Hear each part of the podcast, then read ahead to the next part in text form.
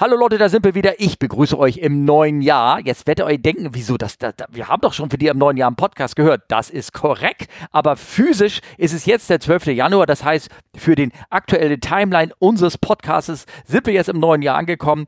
Damit auch hoch brandaktuell, vielleicht noch so ein bisschen besprechen noch Sache aus dem letzten Jahr. Auf jeden Fall ähm, sind wir jetzt hier mit euch wieder online äh, und nehmen auf und äh, mir gegenüber virtuell sitzt der Markus. Hallo, guten Tag Markus, wie geht es dir? Und ich wage es noch einmal zu sagen, es ist der Markus Völter von Omega Tau Podcast, weil es ist gerade eine neue Folge, vor einem Augenblick, vor zwei, drei Wochen, eine neue Folge ebenfalls noch rausgekommen.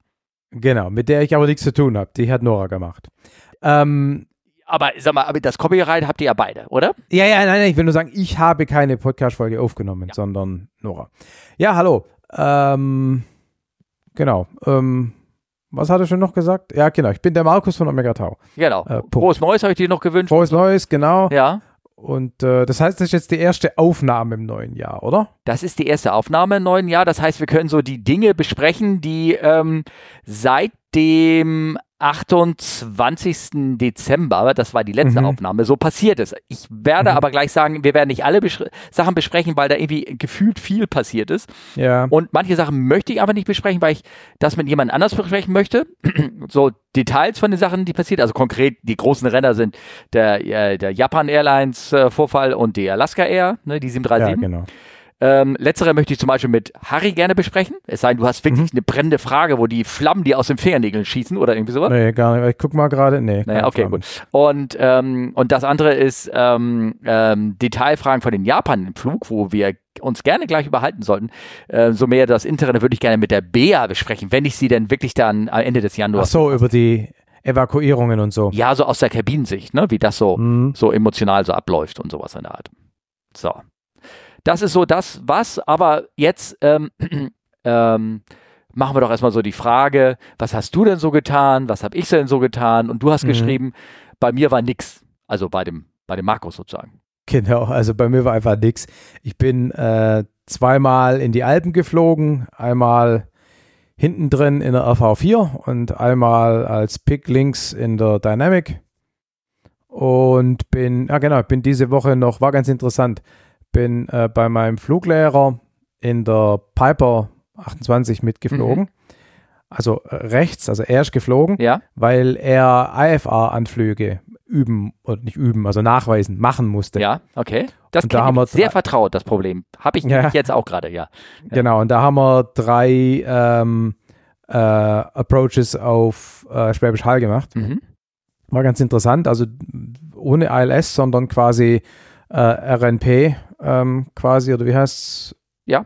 RMP e doch, genau. Agnos RMP Approach, äh, ne? genau. Genau, also im Prinzip halt ähm, GPS-mäßig reingeflogen und dann die veröffentlichten Höhen, das Höhenprofil quasi runtergeflogen. Halt, also ja. mit oder ohne Vertical Guidance? Ein 2D oder ohne 3D? Oh, ein 2D, ohne Vertical Guidance. Mhm. Die Vertical Guidance haben wir uns quasi ausgerechnet und sind von Hand geflogen. Ah ja, ja, genau. Also so ein L-Nach und das andere wäre, glaube ich, äh, APV, ne? Irgendwie sowas, genau. Keine Ahnung. Ja, ja, ja. Okay. Ähm, und, war und war halt ganz interessant, weil. Hä? War, war, war denn IFA-Wetter auch so ein bisschen? Nee, war perfekter Sonnenschein. Okay. War auch ganz gut, weil, ähm, sagen wir mal so, ohne jetzt zu viel zu erzählen, aber hat sich herausgestellt, dass die, die Daten im in der Database vom Flugzeug ähm, vielleicht nicht ganz aktuell waren und oh. wir dann nach Papierkarten fliegen mussten und so. Mhm. Okay. Äh, und das war, also äh, wirkliches IFA hätte man sich möglicherweise nicht so arg wohl gefühlt. Ne? Ich meine, dann hätte man es auch nicht gemacht natürlich. Ähm, so war perfekter Sonnenschein mhm. und wir sind halt nominell IFA geflogen und mit Radarvektoren und tralalana. Ne? Mhm. Aber natürlich haben wir rausgeguckt musst du ja sowieso bei IFA äh, fliegen, um anderen Verkehr eventuell auszuweichen, weil ihr fliegt ja auch im Luftraum, wo VFR-Flieger rum sind, wenn ich das mal so für unsere Hörer sage. Ne? Ja, natürlich nur äh, bei wirklichen IFA-Bedingungen hilft dir das ja nichts. Ja. Sicher nichts. Also man kann zwar rausgucken, aber sicher nichts. Und vor allen Dingen im Januar ist auch so ein bisschen das Problem, dass äh, die Wolken, ähm, na was soll ich sagen, gerne mal so ein bisschen Eis haben. Mhm. Ne, so dass du das eigentlich auch gar nicht so, so gerne im nee. Januar machst. Ne? Nee, nee. Also es war, es war aber halt, also, also komplett open, clear, mhm. perfektes Wetter. Also ähm, bisschen windig war es, aber ja. Dann habe ich noch eine Frage. Du hast gesagt, ihr habt die, äh, ihr musstet nach Papierkarten fliegen, aber ähm, hast du nicht äh, für so einen Elnaf-Anflug hat man ja meistens doch so ein äh, hier so ein Garmin oder irgendwas drin und da ist der Anflug gespeichert sozusagen. Ja, genau. Also was wir quasi hatten, war ähm, den Anflug und insbesondere die Abstände GPS-basiert zur Bahn. Mhm. Ähm, leider ist es aber so, dass Schwäbisch Hall wohl in letzter Zeit irgendwann ihre kompletten Wegpunkte umbenannt hat. Mhm. Und die, die in der Papierkarte drin waren und die uns angewiesen wurden, die waren halt in dem Gerät nicht drin. Ja, okay. Die hießen halt anders. Also natürlich, also viele von den Wegpunkten ähm, haben immer noch da existiert, wo sie vorher auch waren, aber hießen halt anders. Ja, okay. Und irgendwie hat der Herr Wirt wieder irgendwas eingekauft und jetzt heißt jeder zweite Wegpunkt heißt irgendwas mit Wirt und Schraube und Scheißdreck. Ja, ja, Naja, okay. wie auch immer. Also jedenfalls, Ja. jedenfalls war das halt ganz interessant, weil dadurch musste ich dann immer wieder ein bisschen fliegen, während der Steffen, also ja, ist auch Steffen, während der Steffen irgendwie Karten gefälzt hat. Ja, okay, gut, alles klar. ähm, ja, gut, du kannst ja auch die Wegpunkte dir selber eingeben, sozusagen. Ähm, selber Ja, klar, aber- und sowas. Aber also das on the fly und im alten Display und ist auch nicht so gut. Und Ja, ich genau. glaube, Weil es alles auch kein, weil es alles kein Hexenwerk. Ne? Wir haben Ja. natürlich dann auch immer darum gebeten, dass wir dann mit unserer Piper und 40 oder 30 was weiß ich, Knoten Gegenwind jetzt nicht unbedingt nach dem Durchstarten, also wir sind nicht aufgesetzt, wir haben Low Approaches gemacht, Ja. ähm, dass wir da jetzt nicht nochmal 30 Meilen geradeaus fliegen, um dann irgendwie den Luburg Echo 1 oder 1 Echo Departure zu fliegen Ja. auf 6000 Fuß, weil dann wären wir nämlich nicht mehr für Sunset angekommen. Ne? Ah, okay. Wir sind dann halt in 4000 Fuß, haben wir halt dann quasi darum gebeten, direkt wieder Vektoren zum äh, 10 Meilen Anflug, Referenzpunkte, wie wir das heißt, zu bekommen und dann ging das irgendwie halbwegs zügig. Okay. Und ähm, kurz, kurze Frage, habt ihr vorher angerufen beim DFS, um Anflüge genehmigen zu lassen für Probeflüge und sowas? Das weiß ich nicht. Ach so. Das hat Steffen Hat er also also gemacht. Also einen Flugplan haben wir natürlich aufgegeben, klar. Frisch? Aber eine oder Ähm, mehrere? Nachdem wir nicht gelandet sind, war es wohl einer, denke ich mal. Vermutlich, weiß ich aber nicht. Ja, Ich weiß es nicht. Ja, ja, Kann ich dir nicht sagen. Ich Also wenn du so multiple, du, eigentlich müsstest du vielleicht doch mehrere machen, aber ich weiß zum Beispiel, dass wenn du, wenn du, äh, das habe ich jetzt auch gerade erst erfahren, wenn du ein Touch and Go machst, dann kann dir rein, also zumindest von der Performance, von der, ähm, von den Regeln her, darf der dir, der Tower-Lotse danach ähm, keine Missapproach geben oder irgendwas in der Art, wenn das geplant ist, wenn es geplant ist. Ne? Wenn du auszusehen Mhm. Touch and Go machst, ist was anderes. Aber wenn du sagst Request, ja, kann ja sein, das ist so, oh, ich bin durchgesagt. Aber wenn du jetzt sagst, äh, Request Touch and Go, dann gibt er dir immer eine SID hinterher. Weil du ja, Ja, offiziell dann Ja. Gelandet und dann wieder gestartet bist irgendwie. Ja. Äh, So habe ich das jetzt für Lübeck gehört, aber ich weiß nicht, ob es auch Nee. im Süden Also wir sind halt, wir sind halt mit, mit langen Radar angeflogen Mhm. und dann irgendwann übergeben an Tower. Ähm, dann sind wir da, irgendwann haben wir einen Go-Around gemeldet, sind wieder weggestiegen und in eine, keine Ahnung, dreieinhalb hat uns der Tower wieder an langen Radar übergeben und dann sind wir halt da unsere in Anführungszeichen Platzrunde geflogen, also unsere Vektor vorgegebene Platzrunde. Und dann äh, nach der Landung wieder in Donsdorf haben wir halt den Flugplan geschlossen durch einen Anruf. Das heißt, jedenfalls während des gesamten Funkverkehrs ähm, war der Begriff Flightplan oder sowas Ja. nie erwähnt. Wir haben halt auf dem Rückweg nach dem letzten Durchstarten relativ zügig IFA gecancelt, um dann halt VFA, VFA zurückzufliegen, was halt einfacher ist. Ja, ja, okay, gut, alles klar. Ja, ja, nee, ich frage nur, weil, ähm, aber das ist ein anderes Thema, vielleicht, was wir anderen mal besprechen. So Also war jedenfalls ganz interessant. Ja. Das war mein, ähm, ich habe ja noch nicht so arg viele IFA-Anflüge mitgemacht. Äh, interessanterweise der letzte auch mit einem Steffen. Ich glaube, das warst du. Das war nämlich äh, von Hongkong heim, ja. Ähm, da habe ich ja auch äh, mitgehört über Headset und alles. Insofern, ähm, aber natürlich war das da in Frankfurt mit der Riesenkiste alles viel, viel komplexer und Ja. ich habe es jetzt besser verstanden. Ja, okay, gut, alles klar. gut, gut, gut, gut. ähm, Was wollte ich sagen?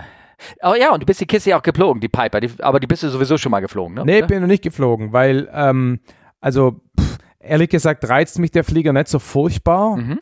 Das ist ein Viersitzer, okay, wenn man das braucht, brauche ich eigentlich nie. Er ist deutlich teurer als die Bristol, ist nicht nennenswert schneller, Mhm. ähm, hat verglichen mit der Bristol Scheiß Avionik.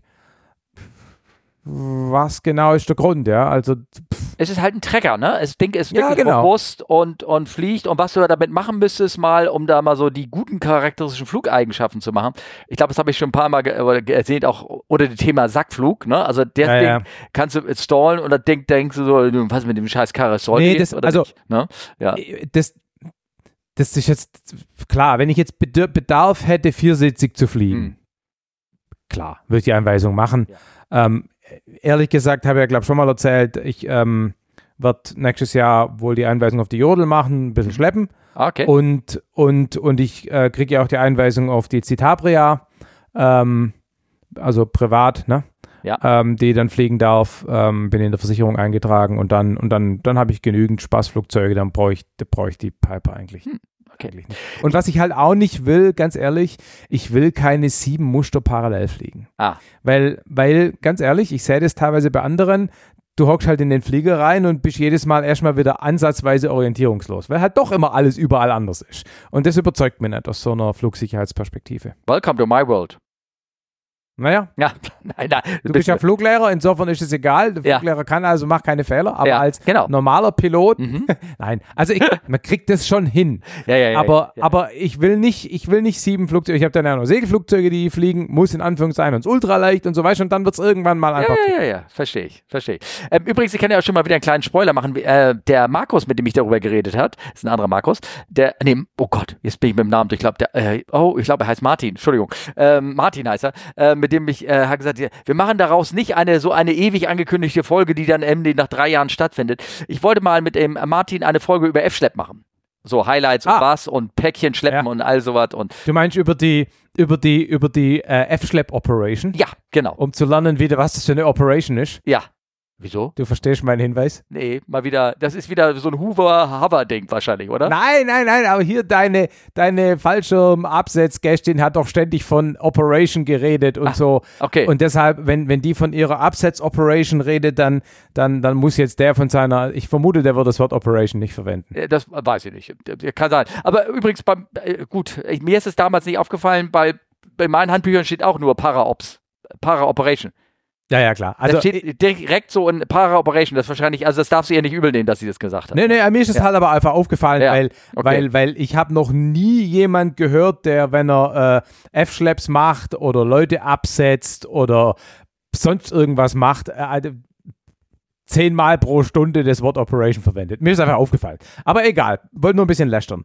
Okay. Ähm, Lästern ist, ist auch gut. und und der, der, der, der Martin, was, wo schleppt der? Mit was schleppt der? das Was das der? erzählen wir dann alles später. Ich will das ja Ach so. nicht, dass ähm, die. Ach so. ähm, Ach, das hören ja Leute zu. Ich Genau. dachte, er hat nur eine, eine, eine alte eine Maschine, alte ehemalige Maschine mit W erwähnt. Ich müsste jetzt das äh, raussuchen. Mit W? W, ja. Whisky. Nee. V, W, nee. Ah, kein VW, sondern ah, ist egal. Ähm, ich müsste jetzt, pass auf, okay, jetzt Leute, Okay, habt vergiss es. Geduld. Nee, nee, nee, nee, ich, ich habe Geduld. La Ja, der, lass der, es. der, der, Markus möchte das wissen.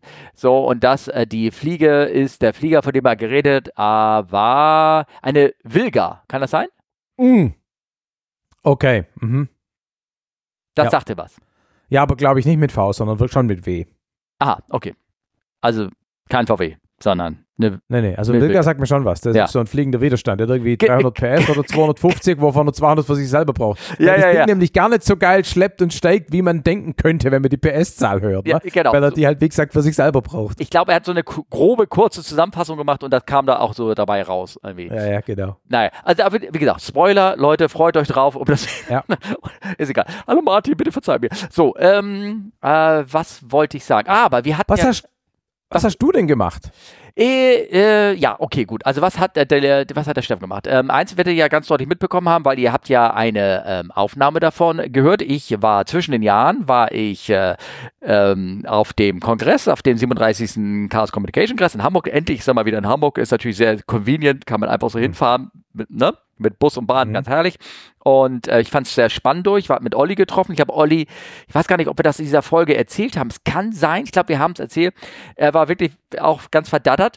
Ähm, ich war schon da. Er kam rein ins Gebäude. Er sagt, wo bist du denn? Ich sag, guck nach oben auf dem Geländer. Ist also hochgegangen, haben guten Tag gesagt, umarmt, wie man das so macht. Da ist eine Polka getanzt und die Begrüßungszeremonie, die man so macht. Dann hat er gesagt, ich muss mal ganz kurz wohin. Kam, ging also das Örtchen und kam mit dem Kollegen zurück. Also Aha. Also der war auch zufällig dort äh, aus, aus Gründen. Ähm, und äh, äh, ja, und so, ich glaube, ich habe noch drei weitere, zwei weitere Kollegen dort äh, getroffen. Also ich rede wirklich jetzt von fliegenden Kollegen. Ne? Auch Grüße Ja. an Fabian. Ich glaube, der hört aber kein, unseren Podcast nicht. Und, äh, und sehr viele Hörerinnen habe ich auch getroffen, war, war, war sehr nett, viel gesprochen und abends dann noch ein kleines äh, Treffen gehabt. Ähm, ein Hörertreffen beim Essen und so und ähm, das war, war wirklich ganz nett und am nächsten Tag, wie gesagt, war dann dieser Live-Podcast an dem Podcast-Tisch, äh, wo unser gelangweilter, äh, äh, der einfach für uns nur die Geräte eingestellt hat, dass wir uns das so sieb dran stellen konnten und Podcast Ja. machen können, am Ende auch ganz irritiert uns zugehört, weil das, das Thema war ihm wohl auch so, oh Gott, oh Gott, jetzt muss ich mir Sorgen machen und sowas, ne, hat er nachher Was gesagt. war denn das Thema? Wie jetzt bitte? Was war denn das Thema? Achso, du hast ja noch die Folge gar nicht gehört. Das Ich habe die tatsächlich nicht gehört. Ich habe zwar eure Enteisungsfolge gehört, aber die äh, 37C3-Folge noch nicht. da ging es um GPS-Spoofing, also genau das, Ach ja, richtig. was du jetzt in Schwäbisch selbst gemacht hast, indem du dir falsche Waypoints hattest, äh, Also Ne? nicht ich, gell? Ich bin nur mitgeflogen. Ja, ja, ja, ja, ich das verstehe. ist ne? sondern das, was ähm, passiert. Übrigens eine Anmerkung dazu. Ich habe ja noch, ich habe noch ähm, äh, kurz danach, nach, nach Neujahr habe ich dann noch einen ähm, Spezi auch von mir getroffen, der bei Airbus sagt und er hat das jetzt ohne Zitat oder irgendwas irgendwie, ob man das irgendwo nachlesen kann, gesagt, dass Airbus irgendwie so ein Spoofing-Experiment gemacht hat, angeblich irgendwo in Amerika, keine Ahnung, irgendwo, irgendwo so eine Air Force Base, wahrscheinlich eine in Mojave oder irgendwas, wo das, wo das alles leer ist. Und die haben dann mal so einen Flieger mit GPS da anfliegen lassen während eines Spoofing-Prozesses. und der Flieger hat, ist nicht großartig abgewichen, aber er hätte die Landebahn nicht getroffen, sozusagen. Oh, okay. Also das gilt dann aber eigentlich schon als großartig, wenn er die Landebahn nicht trifft. Ja, es kommt immer darauf an, jetzt, ich bin natürlich jetzt wieder, ne, kommt darauf an, dass, wenn du sagst, welche Art von Anflug war das, wenn das einer ist, wo du in 400 Fuß rausgucken musst und Okay, du ja. siehst dann, die Runway ist äh, 300 Meter versetzt, dann sagst du, okay, Ja. das, das lenke ich rüber, ne? Das kann ja Okay, auch beim ja, normalen klar. NDB-Approach äh, passieren. Ja, klar. Wenn das einer ist, so ein GLS-Approach, also Ja. ein so ein Ground-Based-Augmented Approach, wo du Ja. die Daten von unten hochgeschickt kriegst, um dein GPS umzukonkurrieren, ich glaube, da ist sowas auch gar nicht möglich, so ein GPS. Nee, vermutlich nicht, ne? Nein, Genau. Jedenfalls nicht so ohne weiteres. Genau. Und so ein GLS-Approach kannst du theoretisch ein Autoland mitmachen. Für was steht GLS? Äh, G GPS Landing System oder, oder irgendwas. Okay, gehört. Landing System. Ne? Ah, ah, G genau, weil irgendwo muss dieses, muss G-Bus ja mit rein. Also, weil, okay, alles klar. Hm? Hm? Genau, ja, irgendwas. Ihr müsst äh, nachgucken. Der 380er Weil G-Bus steht ja für Ground-Based Augmentation. Ne? Mhm. Also, Mhm. okay, okay, jetzt hab Genau, ich, es gibt okay. S-Bus, ne? Space, Space-Based Augmentation, ne? Genau, S-Bus, das sind so die ganzen, was du jetzt auch in deinem, äh, wahrscheinlich in deinem Flieger drin hast, ähm, damit du, wenn du da so ein 3D-Approach, also mit Gleitwagenführung Mhm. äh, machen möchtest, nur GPS-basiert, brauchst du einen S-Bus-Anflug, Mhm. Space Base, um so ein bisschen das Satelliten sogar Signal zu, äh, zu korrigieren, während du ähm, beim Ground Base machst du das mit so einer festen Bodenstation und äh, Ja. ich finde es schade, ähm, dass sich das System nie so richtig ähm, so charmant durchgesetzt hat, weil eigentlich ähm, es ist ein tolles Ding. Ne? Du kannst mit einem G-Bus-Korrektursender, glaube ich, bis zu 14 Runways oder irgendwas bedienen Mhm. und dann Mhm. Anflüge machen. Also eigentlich, aber hat sich nie durchgesetzt. Die Airlines wollen, was wir auch jetzt im Nachgang ganz vernünftig ist, irgendwo ein, ein Raw-Data-Backup haben und das ist halt das ILS. Ne? Ja. Hm, hm, Na hm. gut. Ähm, genau, also das habe ich gemacht. Äh, äh, genau, ähm, das hat er mir erzählt, dass sie da Testanflüge gemacht haben. So, und dann ähm, Bist du geflogen? bin ich, wo bin ich denn geflogen? Gar nicht. Ich habe, nein, genau, ich bin gar nicht geflogen. Im Gegenteil, ich muss, ich muss nächste Woche fliegen, weil ich aus so 90 Tagen drei Landungen rausfall. Oh. Ja. Ja, also nächste Woche ist bei mir ein kleines Flugprogramm angesetzt. Nicht, nicht großartig, aber äh, muss ich machen. Übrigens, das ist ja gerade das, das, das äh, Verwirrende. Ne? Ich, ich bin selber ke- 90 Tage keine Landung gemacht. Also ich bin schon geflogen, aber ich habe die Landung ja selber nicht Ach gemacht. so, weil du Fluglehrer warst. Genau, weil ich Fluglehrer war. Da Ah. haben sich mal wieder so ein bisschen, ich bin der Meinung, laut neuesten Regelungen ist es so, dass ähm, ähm, man die Landung auch als Fluglehrer physisch gemacht haben muss, als Sole Manipulator of the Controls oder irgendwie sowas. Kann das irgendjemand nachprüfen? Nein, Mhm. aber die, äh, die Luftfahrt ist nicht so sicher davon geworden, dass sie Regeln nicht einhält, ne? Sage ich immer. so. Naja, okay, das ist ja eine andere Frage, Ja, ob man das gut. dann trotzdem macht. Aber Genau, also der eine, ne? der andere Kollege sagt, nee, du warst auch Kommandant. Also in dem Sinne, wenn du Fluglehrer bist, auch wenn der Schüler Ja, gelandet bist, hast du genau. als Kommandant die Landung gemacht. Und ich bin Genau. mir da, ich muss das nachlesen. Also äh, ich meine, vielleicht ist es aber auch eine interne Regelung unseres Clubs, der das Aha. Verlangt. Ne, dass Ah, du sagst, mhm. okay, du, bevor du Gäste mitnimmst, brauchst du drei physische Landungen. Ähm, das kann sehr gut sein, ich, ähm, dass ich da die Regel mal wieder im Kopf durcheinander kriege. Aber das Mhm. äh, Interessante ist wirklich, dass ich ein Jahr nicht geflogen sein kann und trotzdem mit einem Flugschüler ja losfliegen kann und er seine Landung macht, obwohl ich ja ein Jahr nicht geflogen bin, weil Genau. Ich und er, wir, oder wir sind ja keine Gäste, sondern wir sind ja beide Crew in dem Sinne. Ne? Nee, das, aber das, das ist halt wieder dieser Punkt, Mhm. dass Fluglehrer alles immer können. Also wir hatten zum Beispiel früher auf der Schäferhalde war es so, beim Segelfliegen, dass ähm, im neuen Jahr, wenn wir jetzt quasi, den- wir sind den ganzen Winter nicht Segel geflogen, ne? im Prinzip von Mitte Oktober bis whatever, Mitte April gar nichts. Ja? Das heißt, du bist vorher, du bist halt dann, wenn du im April wieder in die Kiste gehockt bist, bist halt wirklich sechs Monate nicht geflogen. Und da war die Regelung, dass man bevor man dann wieder allein in den Segelflieger reinsitzt, einen Start mit Fluglehrer machen Ja. muss. Das, natürlich war der Fluglehrer auch ein halbes Jahr nicht geflogen. Was ja aber nichts macht, weil ist ja Fluglehrer. Ja, Also das, deshalb meine ich, ne? also Fluglehrer können immer alles. ja, ja, ja, das ist schon ein bisschen, bisschen, bisschen absurd. Ähm, aber wie gesagt, also ich bin nicht geflogen, ich bin nur mitgeflogen. Ich war jetzt einfach, ähm, jetzt bin gerade wiedergekommen gestern. Ich war zwei Tage in London. Mhm. Das war, Okay. war ganz schön, ähm, mal wieder so hinten drin zu sitzen und bin da hingeflogen, ganz normal Standby, wie man das so als, als Ex-Airliner macht. Ne? Ja, also ja, der ja. Flieger war total leer und äh, genau, wir haben das so, ein bisschen angeschaut. Was ich ganz spannend war, habe ich zum ersten Mal so erlebt, ähm, also dass es so, so, so, so durchgesetzt worden ist.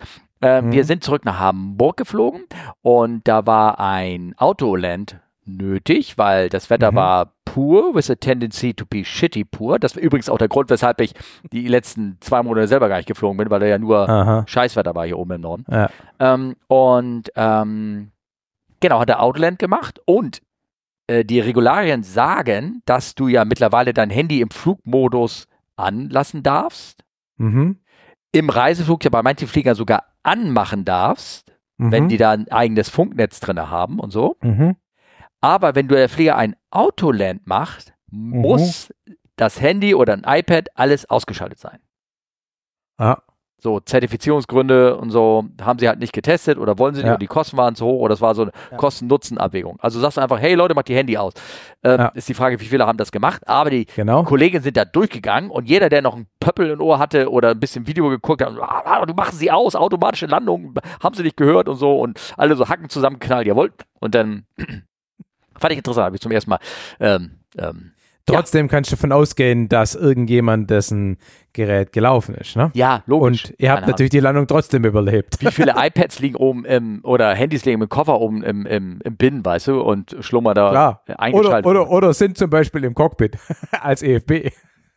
Na, EFB ist ja zugelassen, zertifiziert. Naja, aber sind ja auch Ja. elektronische Geräte. Ja, ja, wobei ich glaube, die sind gar nicht mal im Flug, also die sind tatsächlich, ähm, wenn die so normal sind, sind die im Flugmodus. Äh, nicht ausgeschaltet, Mhm. ja, du hast natürlich recht. Ja, ja. Naja, genau. Ja, ja, gut, gut, gut. Aber das hat man immerhin mal zertifiziert, sowieso. Ich meine, das ist zertifiziert mit den beiden. Ja, aber es sind die gleichen Geräte. ja, aber nur zwei oder drei, aber nicht Ach so. 300. Du Ne? meinst, die, es gibt quasi so eine Distributed Denial of, also alle iPads tun sich zusammen und Ja. sabotieren die Landung. Spoofing. Spoofing, sag ich nur. Du weißt. ja. Äh, absolut, ja, Ja, ja, okay. genau. I'm sorry. Es geht, okay, Genau. Also das soweit. So, jetzt haben wir äh, eine halbe Stunde gequatscht und na, ja, 20 Minuten oder irgendwas. Und jetzt haben wir ein bisschen geplaudert. So, das ist so das, was seit 28. privat passiert ist. Dann ähm, sind äh, natürlich luftfahrttechnisch was passiert. Aber ich habe noch eine Frage zur letzten Folge. Habe ich mehrere, können wir hinten noch anschieben, aber eine. Eine, äh, jemand hat uns einen Link geschickt äh, zu einem ähm, Artikel, der äh, oder eine Sache, die äh, passiert ist. Ein Artikel bei One ähm, Mile at a Time und den versuche ich Mhm. jetzt gerade hier zu äh, öffnen. Und irgendwie geht er nicht auf. Genau, One Also Mile at, at a. Time. Und zwar, ähm, wir haben ja die letzte Folge, die hast du ja gehört, äh, Mhm. Enteisung. Wie, wie, wie hat sie dir übrigens gefallen? War gut? Phishing for Compliments, ja? Ich hatte doch in WhatsApp schon geschrieben, dass ich sie geil fand, aber Ja. ich tue natürlich gerne hier öffentlich wiederholen, Ja. dass sie mir gut gefallen hat. Ja, okay, gut. Drei Stunden, ja, ja, ne? Ja, genau. Ne? Nee, ich mag ja, ich mag ja solche, solche, also Hintergrund ist ja, also ich kenne mich ja so ein bisschen aus mit der Fliegerei und höre ja auch Tonnen von Flugpodcasts. Und äh, deshalb mag ich solche Non-Mainstream-Themen. Weißt Ah, okay. Also ich fände es zum Beispiel auch mal cool, wenn du dich mal eine Stunde lang mit so einem, einem von dem Winterdienst Schneepflugfahrern unterhalten würdest. Einfach nur, weil das ein Thema ist, das eigentlich sonst nie zur Sprache kommt. Und äh, aus der Perspektive raus fand ich es ein spannendes Thema und ihr beiden habt es auch super gemacht. Okay. Also gute ja. Episode. Ja. Naja, und ähm, äh, einer hat noch einen Link, ge- ja, vielen Dank, also auch danke an Christian, ne? dass er mit dabei war. Ja, ja, klar. Genau. Ähm, und äh, genau. Und hat nur einer hier einen, einen Vorfall gepostet, der ist äh, etwas älter, vom 4. März 2021. Und zwar äh, ist äh, Frontier Flight Narrow avoids catastrophic de-icing incident. Also das war Mhm. Frontier Airlines. Ähm, gibt die eigentlich noch? Das sind die mit den tollen Leitwerken, oder? Mit Nee, den war- Bildern auf dem Leitwerk. Eher mit Wild auf Leitwerke. Gut, aber Alaska Airlines hat ja auch so hier. Die haben so beide, machen die. Ja, aber die haben immer das gleiche Bild. Frontier hatte zumindest früher auf jedem Leitwerk ein anderes Foto von irgendeinem Viech. Sieht man jetzt hier auch auf dem, auf dem, auf der Webseite, ja, sieht man. Da hast Ja, genau. Ja, genau. Ähm, und genau, der wurden also de-iced und, ähm, und die sind zur Startbahn gerollt und wollten losrollen. Da gibt es auch so ein, so ein Bild, das kommt hier in die, in die Shownotes, sieht ein bisschen komisch aus, so mit grün besprüht, aber irgendwie äh, war das, ähm, äh, war auf diesem Grün der Schnee immer noch da und ging auch nicht weg und äh, war immer noch zu sehen und das haben sie im Cockpit gesagt und die sind dann zurückgerollt und dann haben sie festgestellt, dass da wieder irgendwie fünf Inches auf Schnee lag auf dem Ding und ähm, das heißt, diese Enteisungsmittel überhaupt nicht gewirkt haben. Und dann haben sie Rückfrage bei dem Eiser gesagt und er hat gesagt, ja, wir waren so ein bisschen knapp an dem Zeug. Und mit anderen Worten haben sie das Mischungsverhältnis äh, wohl anscheinend reduziert und Aha. dadurch hat das Zeug überhaupt nicht gewirkt. Ne? Und, ähm, Haben sie im Prinzip äh, Buzzer drauf gesprüht. Genau, genau. Also das ist natürlich bewusstes Eingreifen. Ich kenne aber auch solche Fälle, wo, ähm, also es war in Hamburg einmal passiert, das ist Jahre her, da wurde die Maschine auch enteist und da stand oben noch und der, der Ground Ops Mensch, ne? Und ähm, der ist dann einfach, dann, nachdem der Flieger losgerollt ist, ist er dann zu seinem kleinen Auto da, Vorfeldfahrzeug gegangen, um äh, dann den Flieger, äh, den nächsten Flieger wegzunehmen und ist durch diese orange Soße durchgegangen und ist ausgerutscht Mhm. ja, weil das Zeug gefroren war. Und dann äh, hat er da angerufen, bitte den Flug sofort anhalten und sowas. Und dann haben sie festgestellt, dass äh, der Mixer kaputt war. Das war irgendwie Oh, orange oder irgendwie sowas. Ähm, oder, oder ich weiß nicht, ob es orange war. Auf jeden Fall, ähm, kann es ja gar nicht gewesen sein. Also es war, das, das Zeug war pures Wasser, was sie drauf Mhm. haben. Also da war die Maschine defekt, ne? Dieser, dieser Ja, Enteiser. der- da stellt man ja so ein ja. Mischungsverhältnis ein und das war kaputt. Ne? Mhm. Ja. Hm, ja. Blöd. Ähm, übrigens hat man so im Kopf immer noch so, das ist auch so eine so eine Szenario, was man, was man so im Kopf durchmacht. Was machst du, wenn der, die Kiste in Eis ist und du rollst los und willst abheben und das Ding will nicht airborne gehen? So, das ist so ein, was ist so ein Gedankenspiel, macht jeder Pilot mal so im Kopf so durch und, Mhm. ähm, Und was machst du? Uh, also schwierig. Ich meine, wenn die Bahn extrem lang genug ist und du fast in der Luft bist, dann kannst du auch gleich wieder landen. Vielleicht kriegst du das hin. Ne? Ja, das ist eine sehr, du gehst dich da sofort in die un unkalkulierte ähm, Sachen rein, Risiken rein, weil das ist einfach eine nicht wirklich berechnet. riesige Bahn oder eine Cessna 172 und kein Airbus. Das, genau, richtig das. Oder die andere Sache ist, du sagst, okay, ich muss das Ding irgendwie hinkriegen. Das heißt, du hältst es im Ground-Effekt, solange das Ding irgendwie noch, also fliegbar ist und machst du Firewalling, also mit anderen Worten, die Hebel ganz nach vorne Ja. und versuchst einfach so viel Geschwindigkeit aufzubauen, dass der Auftrieb gewinnt, sozusagen. ne? Ja. Mhm. Alternativ könnt ihr auch die Hälfte der Passagiere abwerfen, weil dann wird es irgendwie leichter und dann müsste es auch besser gehen. Das ist ja wieder eine Operation, weißt du? Und so. das machen wir nicht. Bei Airlines, äh, Okay. nein, Achso, ach okay, gut. Airline Ops. Stimmt, das waren die, das waren die parachute Ja, ja, genau. Okay. genau. Also wir, das haben wir Feedback bekommen und Ja. hat derjenige, der hat auch noch geschrieben gegen Vorurteile. Also nein, wir haben, ähm, wir haben geschrieben, ähm, Du Ja. hast aus Versehen die, die Rosen beleidigt. ja, ich habe oft die Russen beleidigt, ne? So, weil ich habe Beispiele und dann ge gesagt und irgendwas. Und, äh, und deswegen hatte, kam da Kommentar dazu und Vorurteil Hölle. Die Russen in Eisen mit Wodka, ich weiß nicht, ähm, ähm, das habe ich gesagt oder der Christian vielleicht. Ähm, Ja. Und dann hat er hier gesagt, die Deutschen in Eisen mit Bier, die Engländer mit Tee, die Amis mit Cola und die Franzosen mit Rotwein, die Japaner mit Sake und die Schweizer mit Käsefondue. Das klebt auch besser, der Schnee dann, ne?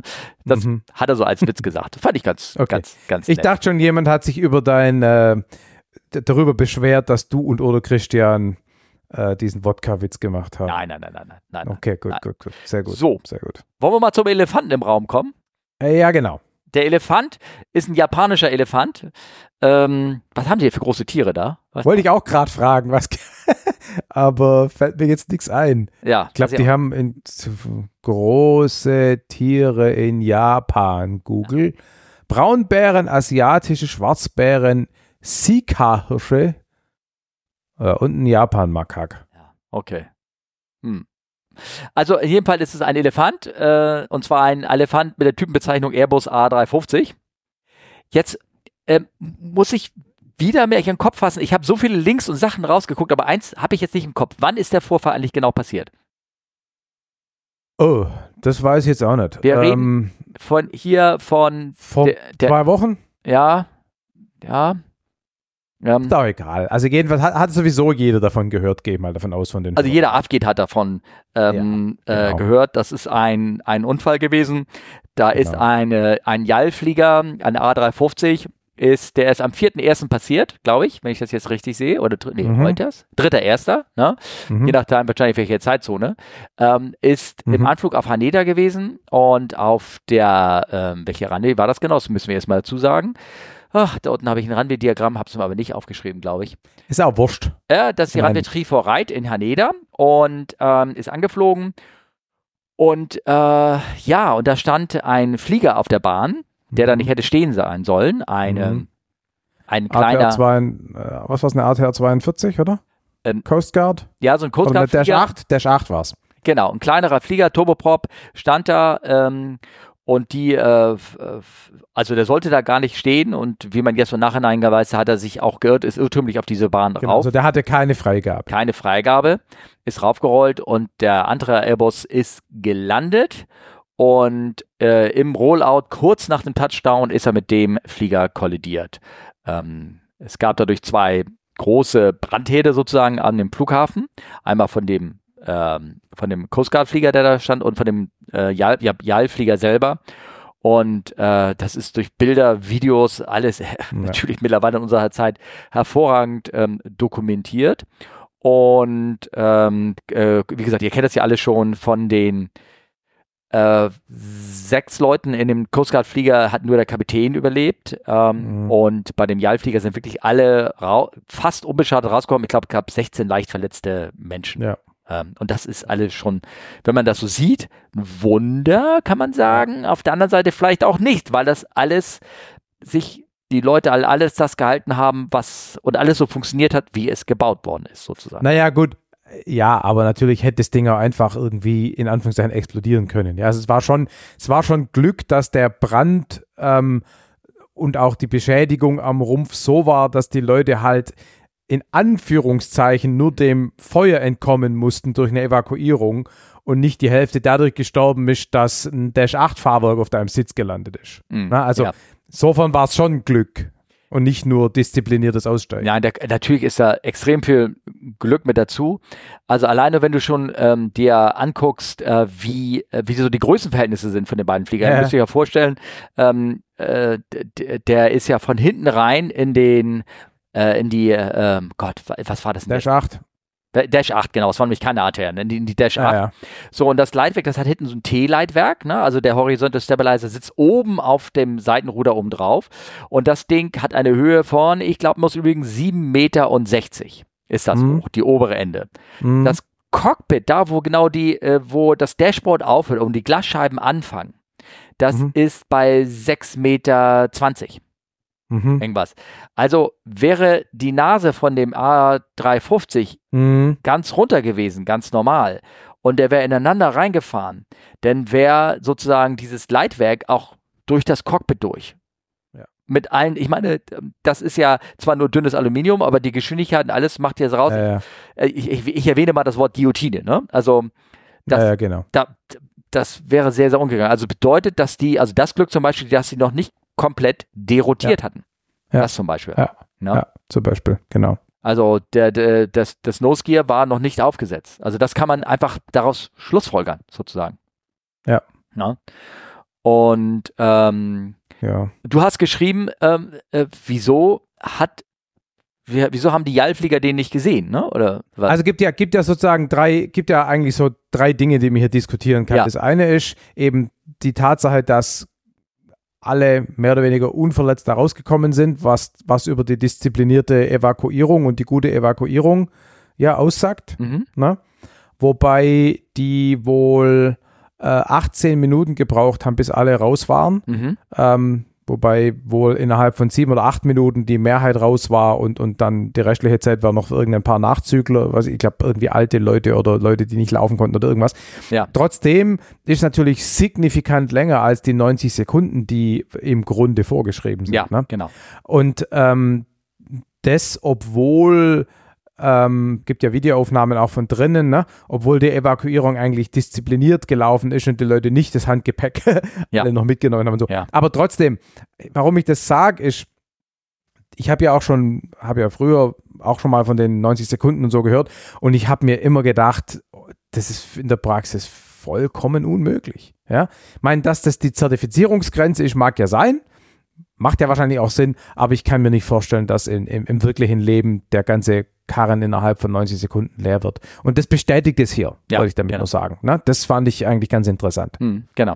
Ähm, Na. ja, gut, also zur, zur Z- Zertifizierung, man muss ja auch sagen, diese, die Sache funktioniert, ähm, ist zugelassen mit der Hälfte der Ausgänge. Macht man das. Mhm. Ne? Also du, ähm, du sollst den Flieger evakuieren mit den, mit den Hälfte der zur verfügenden Ausgänge und demonstriert wird das meistens, indem man die auf einer Seite zulässt und auf einer Seite, einer Seite gehen die raus, ne, in den Tests. Mhm. Also da Mhm. ist schon, das ist alles so optimiert, damit das funktioniert, ne, damit auch wirklich die Ja, 90 ja. Sekunden passieren. Und wie gesagt, hier, da gibt es diese dramatischen Dinger vom Videos vom 380, ne, wieder die 800 Leute rausspringen und sowas und ähm, ist schon irre.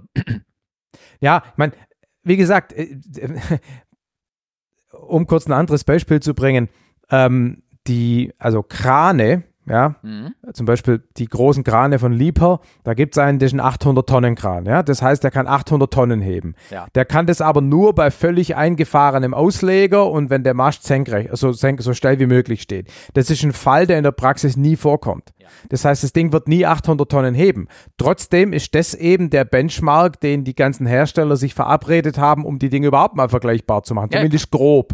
Und gleiches gilt halt hier. Die 90 Sekunden sind zwar nicht praxisrelevant, aber sie sind halt die Standardisierungsgrenze, die alle einhalten müssen, damit es in der Praxis dann halt sechs oder sieben Minuten sind. Ja, Ja, ja, genau. Und dann passt es ja wieder. Ne? Ja, ja, So. ja, ja. gut, also ich meine, wir können ja erstmal darauf ähm, mal wieder von so chronologisch irgendwie so ähm, die Sache angehen. Also die, ähm, die, der, der Flug ist rangekommen, ähm, der, so, soweit, was wir jetzt verstanden haben, hat ähm, der Ghost Guard Flieger, die Dash 8, haben die Anweisung bekommen zu rollen. Da gibt es Mhm. Transkripte mittlerweile, wo drauf, also Übersetzungen, wo drin steht, Ja. Taxi as number one oder Taxi to den Holy Point Charlie 5, äh, hold short und you're number one. So. Number one for Takeoff, genau, ja. Ge Nein, er hat gesagt, nur you're number one, hat er nur gesagt. So, Ah, ohne das Takeoff. ohne das Takeoff. okay. Ich, glaub, ich glaube, ohne das Takeoff, ohne GPA. Also, aber was das ja sagt, ist, du bist der Erste, der starten darf. Es sind keine weiteren Starts vor dir. Das bedeutet es mit dem Number One, ja. Das heißt aber nicht, dass du jetzt starten darfst. Äh, Das, sofern das in dem Kontext war gemeint. Ich habe mir jetzt das Transkript nicht im Kopf. Ich weiß aber, dass kurze Zeit danach jemand anders eine Taxifreigabe bekommen hat. Es könnte auch sein, dass er zuerst losrollen sollte, wo immer das stand. Also so habe ich das mit diesem Number One äh, interpretiert. Weißt du? Okay. Hm? Also so nach dem Motto, roll du als erstes los, und Los. nicht der andere. Genau, oder, oder der, Okay. wiederum, du könntest auch haben, weil zwei zur Startbahn rollten, kann es auch sagen, du bist der Erste, du bist der Erste später beim Takeoff. Das kann auch sein. Genau, ja. Genau, genau. Ja. ne? So, und was ist passiert? Der, die Dash 8 ist los, ist zu ihrem zugewiesenen Rollpunkt gerollt und hat nicht dort angehalten und Mhm. äh, dann auf den Tower-Lotsen umgewechselt, umgerastet, die andere Frequenz, sondern ist direkt Mhm. in die Startposition gerollt. Möglicherweise, weil, wie du schon sagst, weil du gesagt hast, you are number one. Mhm. Na? Genau, das dacht, so habe ich das Mhm. verstanden, dass das so ein bisschen ein Missverständnis war, Mhm. dass der dieses You are Number One interpretiert hat als mehr oder weniger Startfreigabe und du kannst auf die Bahn. Genau, genau. Also muss, muss vielleicht sein, dass er das so, so in dem Kontext sehen. Ich meine, vielleicht, die sind auch noch nie nach Haneda geflogen und in Haneda sagt man das vielleicht häufig. In Haneda gibt es hier viel Verkehr. Mhm. Das waren ja nur Coast Guard Flieger, nur in Anführungsstrichen. Ne? Also das war Ja. vielleicht für die alles so ein bisschen ähm, ungewohnt, lange Operation. Ich weiß nicht, wann die aufgestanden sind und die machen, haben ja Notfallpakete dahin gebracht zu den Erdbebengebieten und alles Mögliche. Ne? Also vielleicht ähm, ähm, ja, Ja. Wie, wie da der Erschöpfungsgrad war. So, und dann ähm, äh, das, das hat natürlich zwei Konsequenzen. Dadurch, dass sie äh, eigentlich hätte es der, der Ground Controller irgendwie merken müssen oder der Tower Lotse. Das ist denen aber durchgeschlüpft, dass einer raufgerollt ist. Ja. Ja. Ähm, warum? Welches, ob man das hätte irgendwie merken müssen, ob es da ein Warngerät gibt oder irgendwas, Hätte man Naja, ich hätte man meine, im bestimmt Prinzip müsste dein, ne? dein Ground Radar müsste das im Grunde ja anzeigen, wenn du drauf guckst. Genau, aber es ist, ich weiß nicht, ob sie noch so ein Runway Incursion Warnungssystem Mhm. hatten, in irgendeiner Art. Ähm, Mhm. Was an dem Tag defekt waren, waren, das hast du ja aufgeschrieben, die Stop-Bars waren kaputt. ah, die haben welche, aber sie waren die halt defekt. Die waren an dem Tag defekt. Da gibt es auch. Notem, Stop-Bar, Light for Charlie 1 through Charlie Ich, 14. ähm, US. ich riech schon, ich riech schon den Käse, ne? ja, genau. Das ist die erste, die erste Loch ähm, im Käsescheibe. Genau. Nun weiß ich nicht in Haneda nicht, wie sie sie benutzen. Also es ist ja so, diese Runway Incursions, die sind ja in letzter Zeit wirklich hochgekommen. Und Frankfurt macht das schon seit lange, dass sie diese Dinger nicht nur anhaben. Eigentlich sind die mal gebaut worden für K3-Operation, für Nebel sozusagen. Ne? Mhm. Dass du wirklich weißt, ich sehe nichts, ich sehe kaum vor mir, nur 50 Meter voraus kann ich sehen. Und da kommt dieses rote Licht und da weißt du, okay, hier darf ich nicht rüber, hier ist eine Runway. So. Nicht, dass du da aus Versehen auf die Runway läufst. Ist ja alles schon passiert. Ne? Ja, ja. So. Und mittlerweile werden die auch im täglichen Betrieb eingesetzt, einfach nur um das visuell zu verdeutlichen. Du darfst rauf, Ja. du darfst nicht drauf, zumindest nachts oder irgendwie sowas. Ne? Genau. Ähm, Die werden aber, die werden doch auch vom Tower im, Grund, im Prinzip betätigt, oder? Das sind quasi keine autonomen Systeme, im Gegensatz zu dem, was wir nachher gleich besprechen. Ja, genau. ne? Also das sind, das sind quasi Schalter, die der Tower-Lotse mit betätigt, je, also die, hoffentlich synchron mit seinen Freigaben. Genau, richtig, genau, richtig, genau. Das ist, äh, was er synchron betätigt. Nur war die war kaputt. Also das Ding Ja. War nicht vorhanden. Hm. So, und äh, dann, ähm, also deswegen ist er raufgerollt und dann war ja eins nicht passiert, dadurch, dass er da eigenständig raufgerollt ist und der Bodenlotse das nicht wusste und ihn auch nicht angewiesen hat, auf die Bahn zu rollen, hat er ihn nie auf die Towerfrequenz geschickt. Ah, und dadurch haben die im Servicefall auch nicht miteinander reden können, weil der Landende war ja auf Tower Genau. und der Tower-Lotse hat es vielleicht gesehen, aber hat den nicht erreicht. er hätte ja einfach zu dem Jal sagen können, go around. Also das wäre die sichere Okay, ja. Lösung gewesen. Ne? Mhm. Aber auch, er hat es nicht gemerkt, ähm, irgendwas. Aber ähm, ähm, dadurch, dass der, der entscheidende Faktor ist, dadurch konnten die Jal-Flieger nicht hören, dass er jemand irgendwie eine Ja. Freigabe auf die Runway bekommen hat. Hat ja auch keiner Ja. bekommen. Also hat ja auch keiner bekommen, genau. genau. Aber die, ähm, die, Lo die, äh, die Crew von der Dash 8, der äh, Transportflieger, da, die haben auch nicht mitbekommen, dass dann jemand eine Landefreigabe bekommen hat oder dass, Ja, die, dass ja, da ja, irgendwie ja. jemand landen will Ja, auf ja. der Bahn. Ne? Ja. So, Ja. und die saßen da jetzt drauf. So, und jetzt ist die Frage, wieso, wieso haben die Jallflieger das nicht gesehen? Und das ist schon mehrfach leider nachgewiesen, dass die Beleuchtung von so einem Flieger, insbesondere wenn es ein nicht so ein gewaltiger Flieger ist und die Dash 8 ist nicht so gewaltig, Nee. dass man die, diese ganzen Geblinke und Lichtereien Ja. und das Geblitze und Wickrack Lights Ja, und ja. was es nicht alles Ja. da gibt auf dem Tower, Das dass man die, äh, dass man die einfach nicht sieht. Die Kiste siehst du nicht, genau. die ist, die ist Ja. unsichtbar sozusagen. Ja. Ne? Genau. Ja. Selbst Das war für mich auch so, die, die, die also die Airline Pilot Guy Jungs haben das auch so ein bisschen diskutiert, Ja. ne? Und die sind da relativ schnell zu dem Punkt gekommen, wo man die Frage stellt, kann man die Flugzeuge nicht mit moderner Technologie deutlicher beleuchten, dass das Ding einfach auffällt? Mhm. Ja, es ist ja das, ähm, ja, da musst du wieder umrüsten, andere Flieger. Also das Ja, ja, ist, klar. Aber wie gesagt, sie, sie ähm, oh, TICAS, das wollte ich nochmal nachgucken, äh, wie, wiefern eigentlich das TICAS äh, ist. Also die, wenn die TICAS Traffic Collision Warning System, ähm, die, ähm, ich weiß nicht, ob der Transportflieger das hatte, der hatte angeblich keinen ADSB-Transponder, Mhm. ne? Mhm. und ähm, so dass ähm, der am Boden vielleicht nicht so viele Signale emittet hat, ausgestrahlt hat, weil er gesagt hat, ich bin doch am Boden, ich strahle doch gar nicht so viel ab. Ne? Genau, wann, wann wird TCAS dann eigentlich eingeschaltet und warnt TCAS auch vor am Boden stehenden Flugzeugen? Also ich glaube, du als am äh, Boden stehen, als Anfliegender, du siehst den Verkehr, ich, ich muss jetzt, ich wollte das nachgucken, ich habe Leute, ich Ja, vergesse okay. mir. Ähm, du siehst nicht den Verkehr, weil sonst würdest du irgendwie überflutet Eben. werden von den ganzen Anzeigen, die da Genau. dran ist. Aber Genau. die ähm, auf ihrem Dis äh, die, die, die Crew, die raufgeht, die schaltet das an. Ah, die Dash-Jungs hätten die, die, Jal sehen Genau, müssen. die Jal-Flieger hätten, äh, hätten den Jal sehen können auf ihrem Display, aber in dem Moment Ja. guckst du auch sehr viel nach draußen, ne? Also Klar. und, und ist da alles okay und sowas und in der Art. Und konzentriert sich mehr so auf Triebwerk als auf ähm, was kommt hinter mir, ne? Sozusagen. Ja, ja. Du musstest ja dann auf dem Display hinter mir gucken. Möglicherweise haben die auch diesen Map-Mode angehabt, der nach vorne guckt, Mhm. nur, wo hinten nur so ein ganz kleiner Teil ist, den du in Ja. den Karten siehst. Wenn sie überhaupt ein Display hatten, ich meine, ich weiß gar nicht, so ein Coast Guard-Flieger, die sind ja in der Regel, ich sag mal, nicht so üppig ausgestattet, ne? So. Ja, das weiß ich nicht. Ja, aber aber okay. ich meine, jedenfalls, wenn es ein Dash 8 ist, dann ist nicht das allerneueste Gerät wahrscheinlich und dann Ja. kann man vermuten, dass es das nicht hat. Genau. Also da werden wir bestimmt Feedback kriegen von Kollegen, die uns zuhören, was genau Tikas äh, die anzeigt. Ja. Ich, ich habe das im Kopf leider, leider nicht mehr so sehr. Ähm, Ja. Aber okay, das, das die Geschichte. Ähm, Ich weiß mal auf, äh, ach ja, der, wa- was ich auch einen Hinweis gehört habe, den fand ich auch spannend, hatten die A350-Kollegen, haben die einen HUD benutzt. Also so ein Mhm. Head-Up-Display.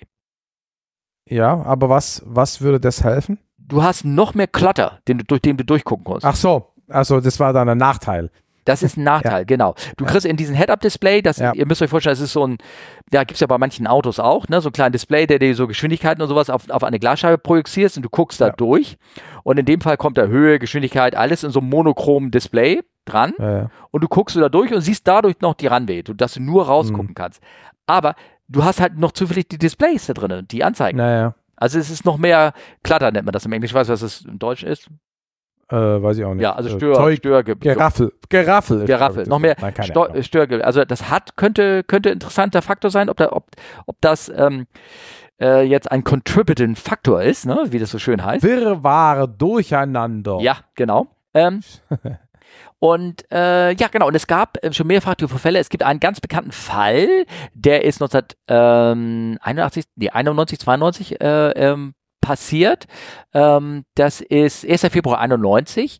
Da ist eine, ein Swearing Metroliner, bekannt Oh, auch unter dem Namen. Angströhre als Spitzname. Mhm, Genau, ja. Ja, genau. Äh, der ist in äh, Los Angeles auf die Bahn gerollt, hat eine Freigabe bekommen. Also der war da ganz konkret und korrekt und hat auf seine Takeoff-Gabe gewartet, aber die Fluglotsen haben den schlichtweg vergessen. Aha. So. Und dann ist eine 737 gelandet und auf das Ding äh, auch rauf, ich, ich- ist das sogar drauf gelandet, aber so diese rauf, ähm, auch rauf gerollt und ähm, gab viele Tote, 34 Tote oder irgendwas. Und alle in dem ähm, Metroliner sind alle gestorben, die, ähm, äh, weil man diesen Metroliner gar nicht mehr auf dem Zettel so hatte, ähm, ist auch ähm, gar nicht äh, richtig äh, rausgekommen, dass äh, was, ähm, wie viele Flugzeuge am Anfang das war. Der, der Flug, äh, die Flugsicherung, nee Quatsch, die, die Feuerwehr, Entschuldigung, ich muss hier gerade mal meinen Strom kämpfen. Ich hoffe, wieso, wieso lädt er nicht mein iPad hier? Ich verstehe es gar nicht. Ähm, die, ähm, die, äh, na sag mal ganz kurz, die Feuerwehr hat sich gewundert, da ist ja ein Propeller im Triebwerk drin, Wie von Propeller dieser im Triebwerk 737. drin. Und dann haben sie Ach jetzt so. gesagt, da muss noch ein zweites Triebwerk, Flugzeug sein, ne? Ach so, die haben das quasi gar nicht. Nein, die waren in einem Klumpen so, so zusammen. Also es war, es muss eine dramatische Szene gewesen sein. Auf jeden Fall die Konsequenzen dafür nach diesem Unfall, nachdem man auch wirklich nochmal das getestet hat, gesagt hat, ich, die, die hatten keine Chance gehabt, das Ding zu sehen. Da war so schwach beleuchtet. Guckt euch bei den Ja. Wikipedia-Artikel an. Ich habe den hier, werde den hier äh, verlinken. Ähm, sag mal, dass, äh, äh, dass die Regeln aufgestellt haben. Zum Beispiel, dass, wenn du nachts in Amerika darfst du keine Intersection Takeoffs mehr geben als Fluglotse. Also Intersection Takeoffs, ne? nicht am, Ende, am Anfang der Bahn, sondern irgendwo in der Mitte, wenn äh, diese Fluglandebahn, äh, wenn diese Runway auch als Landebahn benutzt wird. Das ist eine Aber warum, wa- warum ist das gerade relevant für Intersection Takeoffs und nicht generell? Ähm, das ist eine gute Frage. Da musst du diejenigen fragen, die die Regeln erstellt haben. Nein, ich Okay, denke mal einfach, weil die, weil die Chance und Gefahr größer ist, dass du das ähm, eher siehst, wenn der Flieger weiter in der Runway rein ist. Äh, äh, also weniger Chance, das den Flieger zu erkennen, dass wenn er weiter in der Weil, weil am er Anfang, halt das- doch noch mehr Lichter sind und Genau, Zeugs. sind mehr Lichter. Du bist dichter Mhm. dran, du, du kommst, du bist Mhm. dann noch ein bisschen höher, du bist noch nicht Ja. gelandet, ne? Du Ja. hast eine Chance durchzustarten und Mhm, ähm, mhm, du, mhm, ähm, mhm. ähm, sag mal so, das ist auch wirklich so, die, die Landelichter, ne, die der Flieger ausstrahlt nach vorne, der da unten auf der Bahn sitzt, den, den siehst du von oben, den siehst du nicht so viel. Die siehst du als Pilot selber oder Crew, siehst du, wenn du da, die kannst du gut sehen, was das so beleuchtet, aber du denn als, als anfliegender Flieger siehst nicht viel von den Reflexionen am Boden. Werden, werden die nicht sowieso ausgeschaltet beim Aufrollen auf die Bahn? nee, die ich mich Landlichter machst du an beim Raufräumen. Okay, dann war es andersrum. Also du rollst mit ausgeschalteten Lichtern und machst sie dann zum Start an. Genau. Irgendwie war doch da ein Umschalten. Ja, genau, genau. Also es Okay. gibt Taxi Lights und es gibt Blending Lights und die machst du dann Okay. halt, die machst Okay. halt an und das ist auch eine Konsequenz aus dem Unfall gewesen, dass sie ähm, ähm, ähm, die, die, die Verfahren verstärkt haben bei allen Leuten, die auf die Landebahn rollen. Ey, macht eure Lichter an und macht. Es war früher gerne mal so, dass du, du stehst auf die Bahn, hast keine Lichter angehabt und wenn die Take-off-Clearance kommst, hast du die Lichter angemacht. Mhm. So, ne, Mhm. das ist so, ah, jetzt komme ich, Landelichter an, der Tower kann praktisch so sympathisch sehen, ich habe dich verstanden, ich roll jetzt los. Mhm. Mittlerweile machen alle Lichter, äh, Mann, das war wirklich früher so. Da hast du, ich kenne viele Kollegen, die sind so rumgeflogen halt, ne, bis auf die Bahn rauf, alles dunkel und Blitz, Blitz so ein bisschen natürlich, Strophes war an und bei der, Ja. bei der Take-Off-Clearance hast du die Lichter angemacht. Zack. Mhm. Dann, dann rollte der, der, der große Flieger in die Welt, ne, sozusagen. Ne? Mhm. Mhm. Machte, es war so eine tolle, Conf was so eine tolle Confirmation, so da. So Ja, ist schon los, klar, ja. ne, für die Gäste Macht auch. ja auch so. genau, ja, ja klar. Jetzt ist alles an. Start- Schub hoch, Licht an, Ja. geht los. Genau, genau, genau. Also das ist, und ähm, du hast ja da gesagt, das Gespräch, ähm, was worüber wir sprechen wollen, Runway Status Slide. Genau, das war mir neu, dass es sowas gibt. Genau. Also diese, diese, diese, diese Bars, ähm, die Erzähl doch erstmal, Stop-Bars. was das- es ist. Bevor wir. Genau, also vor, wir haben ja vorhin über die Stop-Bars geredet. Das sind im Grunde, wie du gesagt hast, rote Lichter, die am äh, Holding Point letztendlich sind und da quasi an der Stelle, bevor es auf der Bahn geht, eine quer zum Rollweg rote Linie machen. Ne? So. Ja, ja, genau. Also don't cross this line. Ja, genau, deutlich. Genau, und diese Runway Status Lights sind im Prinzip, äh, also ne, Landebahn, Start am Beginn der Bahn gibt es ja jede Menge Lichter. Ähm, ne, in grün typischerweise, Mhm. glaube ich, oder? Und genau, Runway Beginnlights in grün. genau, Ja, Genau, und ähm, damit ist ja auch quasi für den landenden Piloten erkennbar, das ist mehr oder weniger so deine Touchdown-Zone und so, und dann hast du halt hinterher drei Kilometer weiße Linie und rechts und links rot, so mehr oder weniger, ne? für, die, für die Bahn. So, und diese Runway Status Lights, die machen im Prinzip, wenn ein Flieger auf der Bahn steht, diese kompletten grünen Lichter und alle möglichen anderen Dinge am Beginn der Bahn mehr oder weniger flächig rot. genau. Also dass quasi der ganze, also beginnenden 10% von der Bahn sind rot. Ja, genau. Ja. Und dann, also das kann man als Anfliegender wahrscheinlich nicht übersehen. Das kann man als Anflieger nicht übersehen. Du, ähm, es bedeutet für dich am Boden stehenden, dass jemand, ähm, die, die sind nicht rot, wenn keiner anfliegt. Also es ist ein System, das Ach, das besteht. kommt auch noch dazu. Ja, genau. Okay. Also es ist ein System, das wurde konsequent nach diesem Unfall, irgendwie 1994 fing die Entwicklung an, irgendwo an der Uni, haben sich darüber Gedanken gemacht.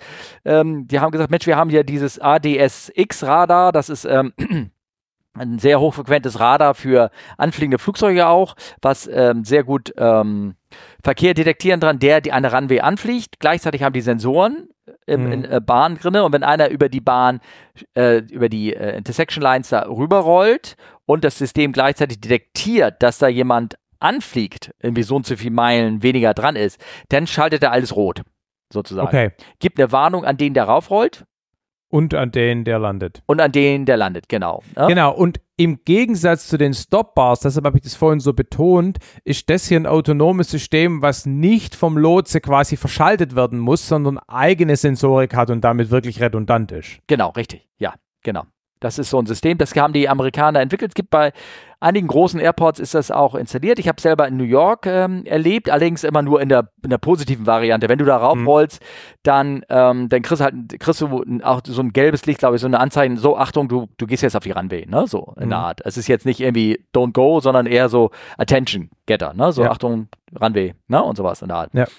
Und ähm, ja, genau, und das haben sie ähm, dort ähm, installiert, sozusagen. Ne? Aber nicht so furchtbar verbreitet, oder? Also die Großen haben es, wenn, ich habe den, den amerikanischen Artikel habe ich hier verlinkt, glaube ich, äh, Wikipedia-Artikel und ähm, da steht mit dran, wie viel, welche Runways das Mhm. haben Naja. und ich glaube, das sind ähm, sind schon einige, ne? Aber es sind halt Okay. hauptsächlich die die großen äh, amerikanischen ähm, Ja. Dinger. Ich meine, die müssen halt dementsprechend auch ausgestattet sein. Die müssen die ja, die die ähm, okay, also ADS-X ähm, haben und all sowas. Ne? as of November 22, äh, FAA has systems in operation at 20 US airports. Ja. Okay, genau. Und die Eurocontrol haben es nur in Charles de Gaulle, Paris. Mhm, genau, richtig. Aber da habe ich das nicht mehr erlebt. Ich habe da habe ich nur drüber gelesen, weil, aber nach Charles de Gaulle bin ich halt nicht mehr geflogen. Ne? Ja. Obwohl die da auch eine gute Trennung sowieso machen zwischen Departing und äh, Landing Ja. Runway. Ne? Die machen so ein bisschen wie London auch immer separieren Ja. das. Ne?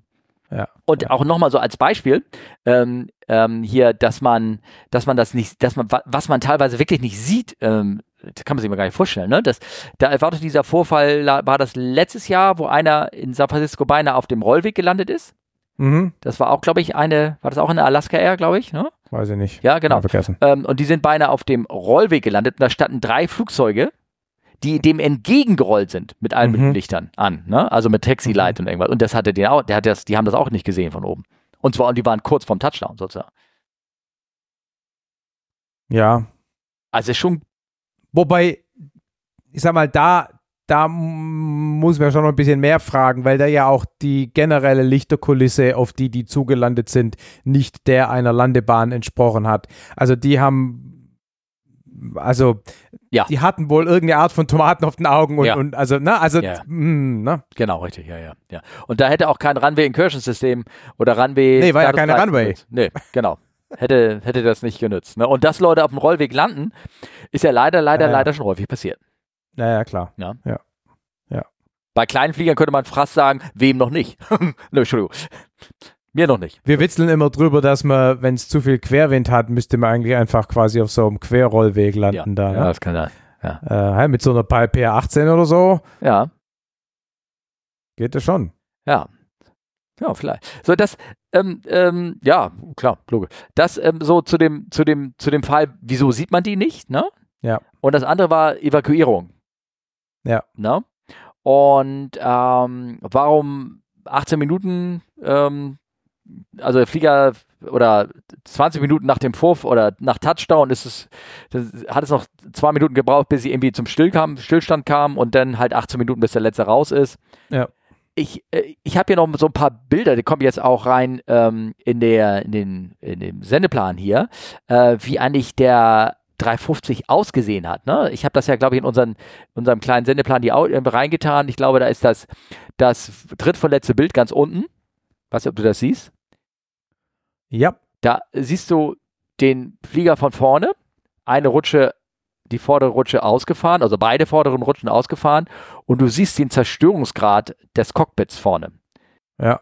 Und Also es ist eigentlich nicht das Cockpit, sondern es ist eigentlich eher der Radar-Compartment. Ne? Also das Cockpit selber ist halt. scheint ja eben gerade nicht zerstört. Ja, Ne? das, ja, das ist schon irre. Aber, aber sagen wir mal, alles unterhalb des Fußbodens des, Ja. Des äh, Cockpits, wo man sich das ungefähr vorstellen könnte, wo die Sitze montiert Ja. und sowas, alles Ja. darunter ist also so wie, als wenn da eine Bombe darunter explodiert ist und das Ja. alles so aufgerissen ist nach unten. Ja. Na, das ist wirklich alles weggeschält. Und was dort ist, ist die gesamte Elektronik dieses Schiffes. Ja, ja. Ne? Da ist ähm, ähm, wahrscheinlich auch der Cockpit Voice Recorder irgendwo unten untergebracht. Da ist die ganze Module für Kommunikation. Da ist die ganzen Elektrik, die ganzen Verschaltungen für die ganzen Buses, Ah. von den ganzen Strom und alles, you name it. Und die ganzen Kabellage und äh, Schalter, alles, um Cockpit, die rausgehen, um die Triebwerke auszuschalten. Zum Beispiel. Ja. Ne? Ja. Und das Ja. ist alles wie abrasiert gewesen. Ja. So. Und ähm, dementsprechend funktionierte dort, also das, das sieht in, in den Bildern, ich habe auch nochmal, wenn du da runter guckst, ich habe mal so zwei andere Bilder da, dir da runter gezeigt, äh, habe ich so rausgekopiert aus Ja. den Fliegern. Ähm, die seht ihr auch jetzt, da, es gibt so die ersten Videos, da hat man gedacht, ach guck mal, das, das ist ja alles hell und leuchtet ja alles so. Mhm. Wenn du mich fragst, ist es alles die Notausgangsbeleuchtung. Ja, ja. Da war kein Lichtmann in der Kabine und das sieht jetzt unheimlich hell und breit, also grell aus. Und ich glaube, das war es für die Menschen gar nicht. Mhm. Das, weshalb das hier nur so hell ist, ist einfach die Fähigkeit dieser Handykameras, die mittlerweile, Ja, ja, klar, ja. die, ja. das ist ja, äh, wenn, wenn, wenn, das ist ja das, was ich schon ein paar Mal immer sage. Es gibt so Leute, die, die aus dem Cockpit dann den Sternenhimmel fotografieren und du denkst so, oh, ist das geil, ist das, ich, das Cockpit ist ja irre. Das siehst du so nicht. ja, ja Das ist die Kamera, das ist eine Langzeitbelichtung. Die, das, diese Chips sind Ja. empfindlicher als das Auge. Ne?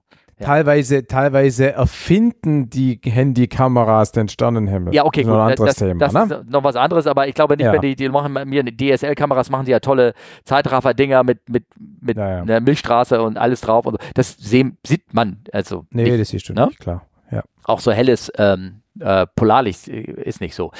Und ich glaube einfach, deswegen kriegt man so einen Eindruck, und da im Kabine, in, im, da in der Kabine, da war da war alles, alles kaputt. Auch das Intercom wird nicht gekommen sein, äh, die, die Kommunikation PA. zwischen Kabine, Kabine, ne? Cockpit, Kabine ging sowieso nicht. Das Einzige, mit dem sie sich haben hätten noch kommunizieren können, war mit dem laute Schreien und Ja. Megafone, die sie haben. Ja. Ja. So. Oh Ja, und jetzt, wie gesagt, wie das wie man das so abläuft, vielleicht, wie gesagt, mache ich ja Ende des Monats eine Folge mit Bea, da können wir gerne darüber, werde ich versuchen, Ja. ob sie, ob sie Lust hat, sich darüber zu unterhalten, sonst füge ich das irgendwie nach. Aber ich wollte euch nur, dass ihr in diese Situation reinfindet, wie das da ausgeht. Und dann war das so, ähm, was haben die gesagt, wann haben sich die ersten Türen ähm, geöffnet? Ähm, stand ja irgendwie auch im Bericht drin, nach sieben Minuten, ne? Sieben Minuten nach der Kollision waren fast alle Menschen raus. Genau, aber nicht die Türen geöffnet nach sieben Minuten. Nee, nee, nee, nee. Die, die, die Türen geöffnet haben sie nach tatsächlich nach, nach fünf oder sechs Minuten. Ja, also nach, nach, nach, nach sieben Minuten ähm, war im Grunde waren die Leute, bis auf die sozusagen paar Nachzügler waren raus. Genau, richtig. Ne? Ähm, ich weiß nicht, ich habe zuerst mal gehört, die Türen haben sich das erste Mal sechs Minuten danach geöffnet, aber dann, vielleicht war es auch vorher. Und ähm, also in dem Sinne war das dann doch, ich sag mal in Anführungsstrichen, relativ schnell. Ne? Okay, I see. Also dein Punkt ist, dass die Evakuierung dann eigentlich in einer Minute passiert ist. Genau, also eine Minute oder anderthalb Minute sind dann alle Okay. relativ raus. Ähm, wir haben in unserer in der Telegram-Gruppe haben manche gefragt ähm, äh, äh, Dinge ähm, wie warum äh, die die vorderen Rutschen, die waren ja so flach, die Leute mussten ja raus rauslaufen. Warum konnten sie nicht mehr rutschen? Warum sind die so haftbar gemacht? Ne, dass sie die die rutschten gar nicht mehr, die sind mehr oder weniger Ja, ja. gelaufen auf der Rutschen, weil Ja. das Bugfahrwerk war eingefahren. Die Rutschen waren dadurch wesentlich flacher. Ja. Und so richtig rutschen konntest du damit ne, nicht mehr. Und das Gegenteil ist hinten. Mhm. Hinten war das Heck deutlich höher als normal. Ähm, da haben sie nur eine Rutsche aufgebracht, was sehr schlau war und auch sehr, äh, einfach sehr schlau war, weil auf der anderen Seite lief das Triebwerk noch, Mhm. konnte man nicht abstellen. Na? Äh, und dadurch, dass die Rutsche da steiler ist, die haben unten so eine Haftschicht dran, diese Rutschen. Oder Mhm. wie so, ein, wie eine Stoppschicht.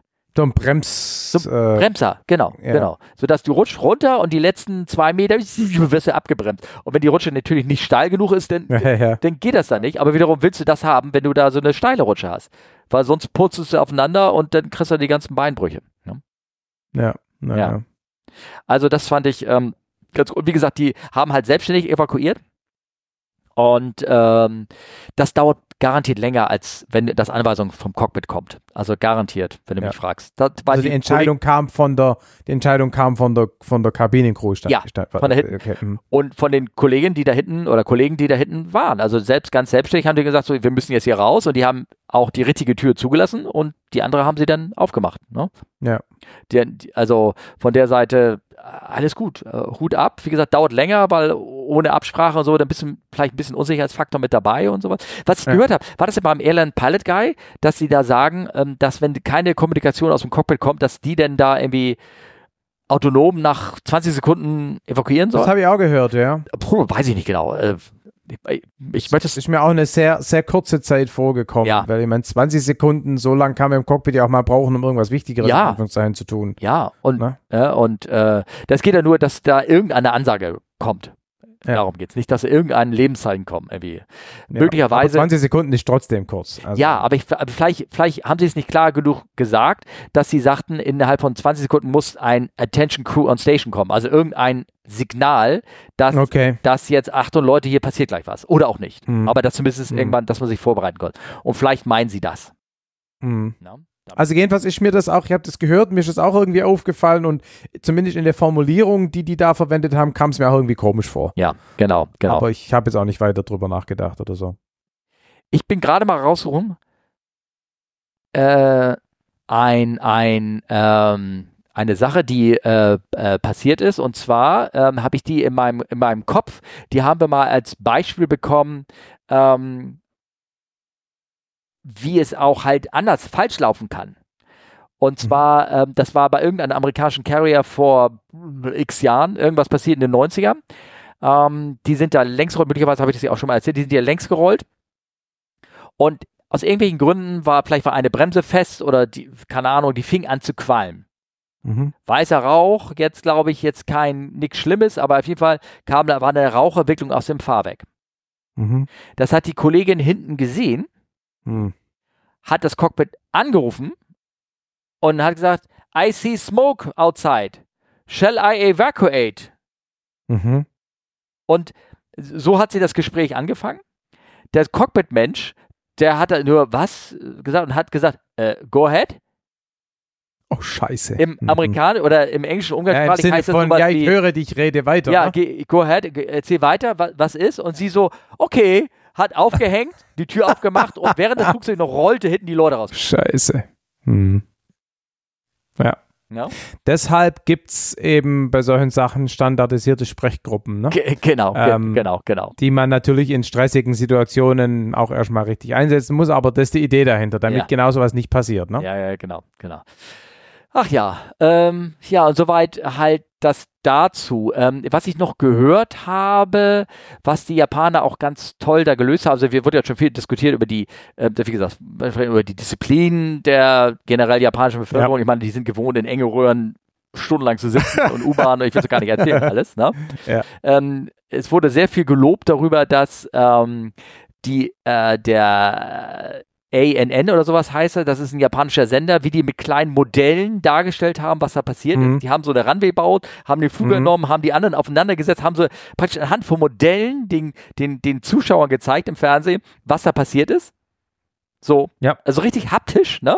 Ja. Das ist ein Teil der japanischen Kultur. Wer jemals in Japan an Ah, einem ja. Restaurantfenster vorbeigegangen ist, der sieht das Essen dort modelliert, was du bestellen kannst. Die Mhm. mögen das. Ganz Mhm. putzig.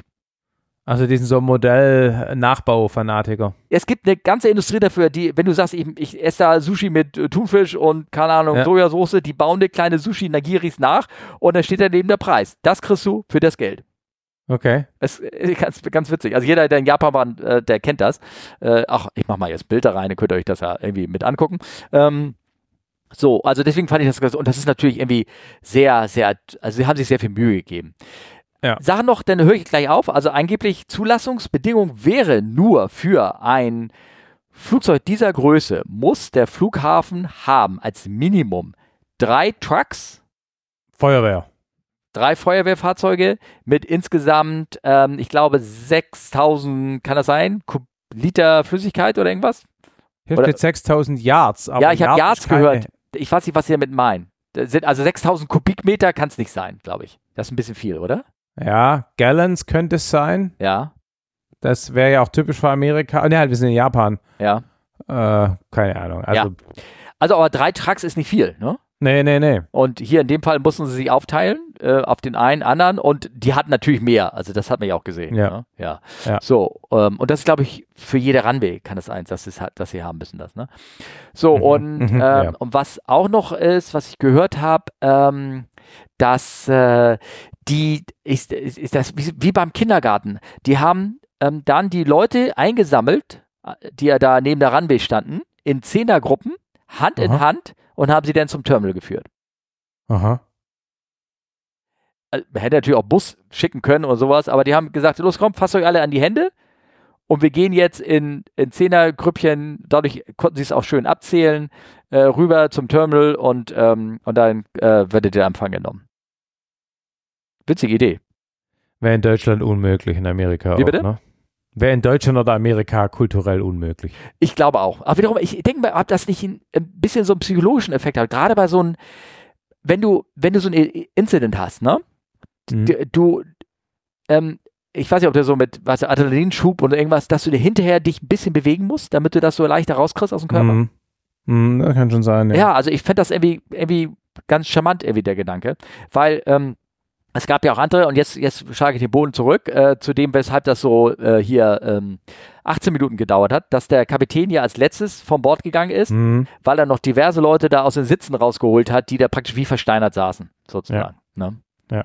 Und, und als letzter dann hinten rausgegangen ist, finde ich auch, also Respekt, der Mann. Mein Gott, der hat seine Aufgabe, seine Funktion Ja. erfüllt, glaube ich. Ja. ja. Ja.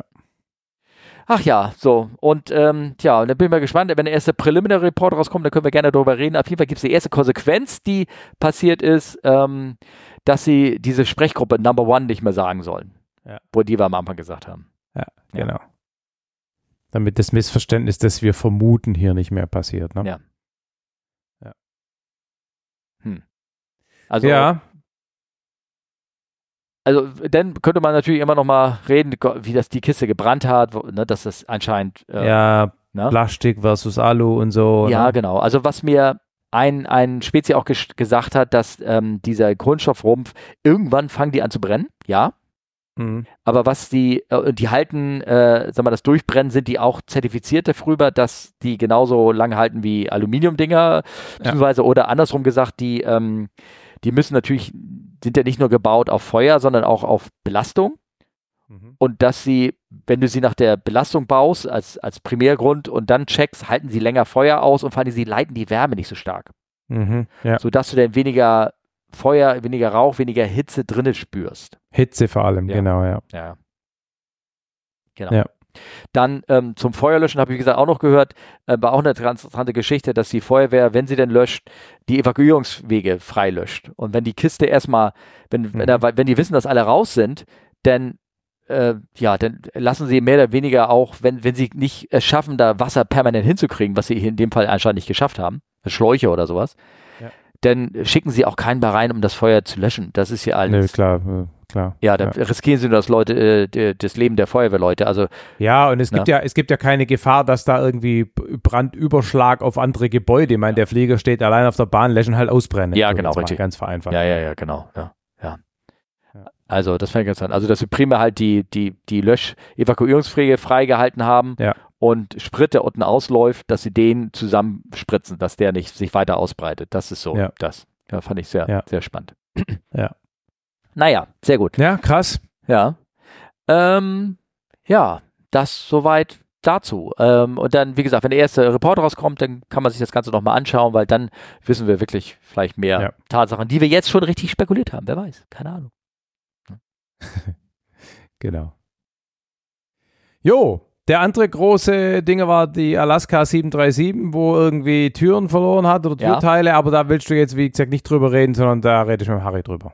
Harry hat ein sehr großes Interesse an dem Fall auch bekundet und hat auch äh, einige Details äh, schon rausgesucht und, ähm, und mit dem würde ich das gerne äh, bequatschen, wenn ihr mir verzeiht.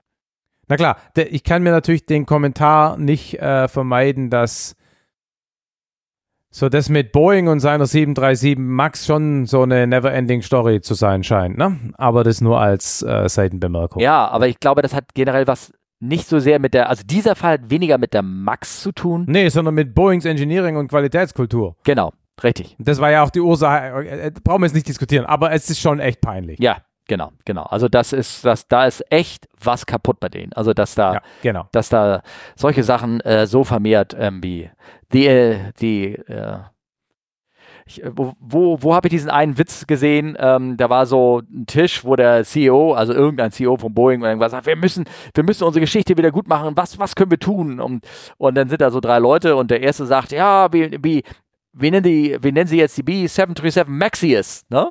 Und der andere sagt B737 SST, ne? Also also einfach so Schlagwürgen. Und der, der andere sagt, wie wäre es, wenn wir das, die, die Firma den Ingenieuren zurückgeben? Ne? Und zack, wird er gefeuert. Ne? ja, naja, gut. Ach ja. Äh, Jo, Genau, dann ähm, weiter mit Gesang, sage ich mal so. Wir, ich habe da einen Artikel, weil ich wusste, der wird dich, der wird dich begeistern, rausgesucht. Es gibt zwei Artikel sogar, dass Mhm. äh, deine, deine, äh, nicht deine, unsere und alles, die Firma Lilium, die tolle Prospekte macht und auch bestimmt eine schöne Sache gebaut hat, dass Mhm. die wieder Geld ansammelt für, um jetzt äh, ähm, der bayerische Luftflugtaxi-Entwickler Lilium hat Interesse, hat das Interesse der Lufthansa an einer Zusammenarbeit geweckt. Sie wollen also jetzt eine Partnerschaft in München und in Frankfurt aufbauen, wo sie Vertiports aufbauen, um dann, mhm. was ich, Menschen zum Flughafen zu bringen, schätze ich mal, oder sowas. Ne? Mhm. Und äh, Ja. haben Kapital Lilium von 120 erwartet in Europa bis zum Jahr 2035 Marktchancen für 9200 elektrische Senkrechtstarter. Wer bitte glaubt sowas? Bei Ja. aller Liebe. Ja. Never ever. Ja. Wie, wie, willst du, haben wir gerade über Qualitätssicherung ge geredet bei, bei Boeing? Aber wie willst du 9200 Flugzeuge bauen? Erstens das und der zweite Punkt, da steht Europa. Ja. Ist ja, glaube ich, die fortschrittsfeindlichste Region der Welt. 9200 elektrische Senkrechtstarter? Ja. No way! Ja. Ja, hätten sie da geschrieben China, dann vielleicht noch, aber Europa? Ja, ja, ja. Ach ja, komm. Ich meine, ich, ich mein, es wäre doch schön, wenn das mal eine Erfolgsgeschichte wird, ne? Ja, klar, Also, absolut. Ich bin der Letzte, der Ihnen das nicht äh, zusprechen möchte, ne? Sehe ich auch so. Aber ich sag mal, Lilium wird ja gerne so ein bisschen als so ein bisschen als Vorzeige Startup, ja, so nach dem Motto, es heißt immer in Europa gibt es keine Startups, nur die Amis haben coole Startups, ne, aber Lilium, Lilium gibt und was ich halt so den Eindruck habe, ist, dass die von den Amis vor allem die Tatsache äh, übernommen haben, dass sie tolle Behauptungen, tolles Marketingmaterial haben und viel Kohle, weil substanziell geht es extrem langsam dort. Ja, glaube ich. Okay, ich weiß es, wie gesagt, auch nicht, aber darum, äh, darum geht es ja eigentlich gar nicht. Wir, wir stößen uns mit dem Kopf an diese 9200 ähm, Ja. Dingern. Also das ähm, glaube ich irgendwie auch nicht. Das, Nie im Leben. ja, naja, okay. Ja. Ja, also wie gesagt, ich könnte Ihnen schauen wir mal, wie, es- wie es klappt. Ähm, das wäre ja dann auch sowas wie ein First Generation Elektroflieger, der groß rauskommt, ne? Und Naja, so würde ich es nicht sagen. Es geht ja nicht, dann nicht nur um Elektro, es geht ja auch um Senkrechtstart und Ja. es geht auch um autonom. ja, okay. Na, es Ja. sind ja eigentlich drei Eigenschaften, die kombiniert werden. Mhm. Relativ, also ein paar zig bis ein paar wenige hundert Kilometer Reichweite, senkrecht starten, damit man auf, also auf Gebäuden in der Innenstadt landen kann, so ein bisschen Hubschraubermäßig, Mhm. ja. Und autonom, weil Piloten sind böse und teuer und außerdem ist Pilot ja auch Gewicht und ähm, ist besser, wenn die Leute reinsetzt. Ne? So, das ist ja im Prinzip die Idee. Ja. Ich meine, 9200 Piloten, wo willst du die herkriegen? Ja. Ähm, ja, genau. Drücken wir mal die Daumen. Also wie gesagt, ich habe vor allen Dingen gesagt First Generation, weil ich eigentlich auf die First Generation von einem anderen Flugzeug hinaus wollte. Ach so. Entschuldigung. Ähm, aber macht nichts. Ich fand das eine tolle, charmante Überleitung. Habe ich deine Überleitung zerstört? Ja, macht nichts, macht nichts, macht nichts.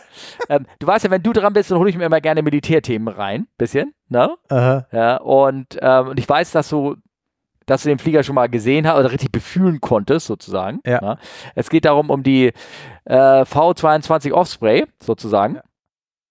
Ähm, das ist dieser tiltrote Flieger, äh, wo die Triebwerke sich äh, von einem Hubschrauber in einen Vorwärtstrieb schalten können und der Flieger dadurch eben der halt hat- ebenfalls auch senkrecht und, und horizontal fliegen kann, sozusagen. Ne? Zwei dreiblättrige Proprotoren, so wie Mhm. die das nennen, an den äh, Flügelspitzen, offensichtlich relativ massive Flügel, Mhm. äh, mit denen er senkrecht startet, wie so eine also wie so eine Banane, also ein Boeing Vertol äh, Heli und dann eben im Flug die Dinger nach vorne klappt und dann halt im Prinzip zwei normale, wenn auch sehr große Propeller, Ja. Turboprops hat für den Vortrieb, für den Vorwärtsflug. Wann wurden die das erste Mal denn, sind die denn geflogen? Ah, das war irgendwann in den 90ern.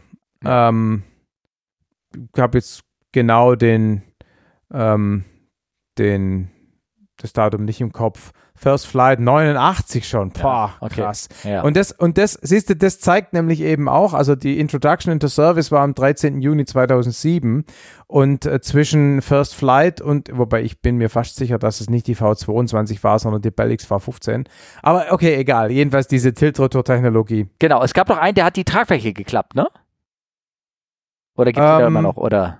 Jedenfalls nicht in der Historie von der V22, sondern die XV15 ähm, hat im Prinzip die gleiche Konfiguration gehabt. Also auch mit im Prinzip, ähm, oh nee, das war krass. Da war der First Flight schon 77. Oh, okay. Also dann passt es schon mit der V22, dass das dann Okay. ähm, krass. Also jedenfalls ähm, hatte die, also das ist der erste serienmäßige Tiltrotor, Klapprotor ähm, Flieger und ähm, der wird verwendet von diversen Militärs. Bei den Amis gibt es äh, in der Luftwaffe die CV-22, das ist im Prinzip so ein Special Ops äh, Heli. Bei der Navy gibt es die CMV-22, die äh, spielt die Rolle vom COD, also Carrier Onboard Delivery, also im Prinzip das der Paketdienst für den Flugzeugträger, ne? Mhm. äh, ersetzt die C2 und bei den Marines halt als äh, Assault Troop Transport, also halt der Angriffstruppenabsatz hinter Feindeslinien, bla bla bla. Ähm, schon ähm, C2, es war ein normaler Hubschrauber, ne? Nee, C2 war äh, ein Flächenflieger. Ah. Also das ist eine zweimotorige Turboprop, im Prinzip die E2 Hawkeye, die kennst du wahrscheinlich, Mhm. Die, ohne Hawkeye. Ja, ah, okay. Also ohne, ohne Pizza-Delivery-Packung da oben drauf, ohne Radar. ja, Ähm, und mit dem Ding, das Ding ist äh, äh, Katapult und, und, und Arrested Hook und so Landing capable, ne? mhm. ja, ja, ja, genau, ja, ja, genau. Genau, gibt es diesen schönen Spruch, in God we trust. also okay, lassen wir das. Ja, ja, Jedenfalls ähm, ist mal wieder eine abgestürzt. Genau. Am, am 29. November. Ähm, und ähm, tja, wieder mal ein Stapel Tote. Ja. Ähm, bei Japan in die East China Sea gefallen. Ähm, Zeugen haben anscheinend gesehen, dass äh, der Flieger äh, im Rückenflug unterwegs war mit äh, Flammen aus dem Triebwerk und so. Ne? Mhm. Und die äh, Amis haben natürlich wieder mal alle gegroundet. Ja. Und ähm, seit der Indienststellung ähm, gab es 13 Totalverluste mit 32 Toten in Summe. Ne? Und während der Flugerprobung äh, nochmal vier. Ähm, also, Manche man muss Leute immer ein bisschen. Haben das gesagt, deswegen habe ich gesagt mit First Generation.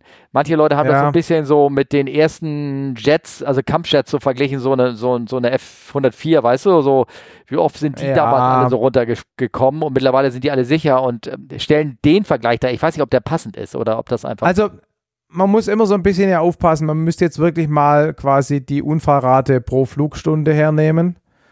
Die habe ich jetzt nicht so im Kopf.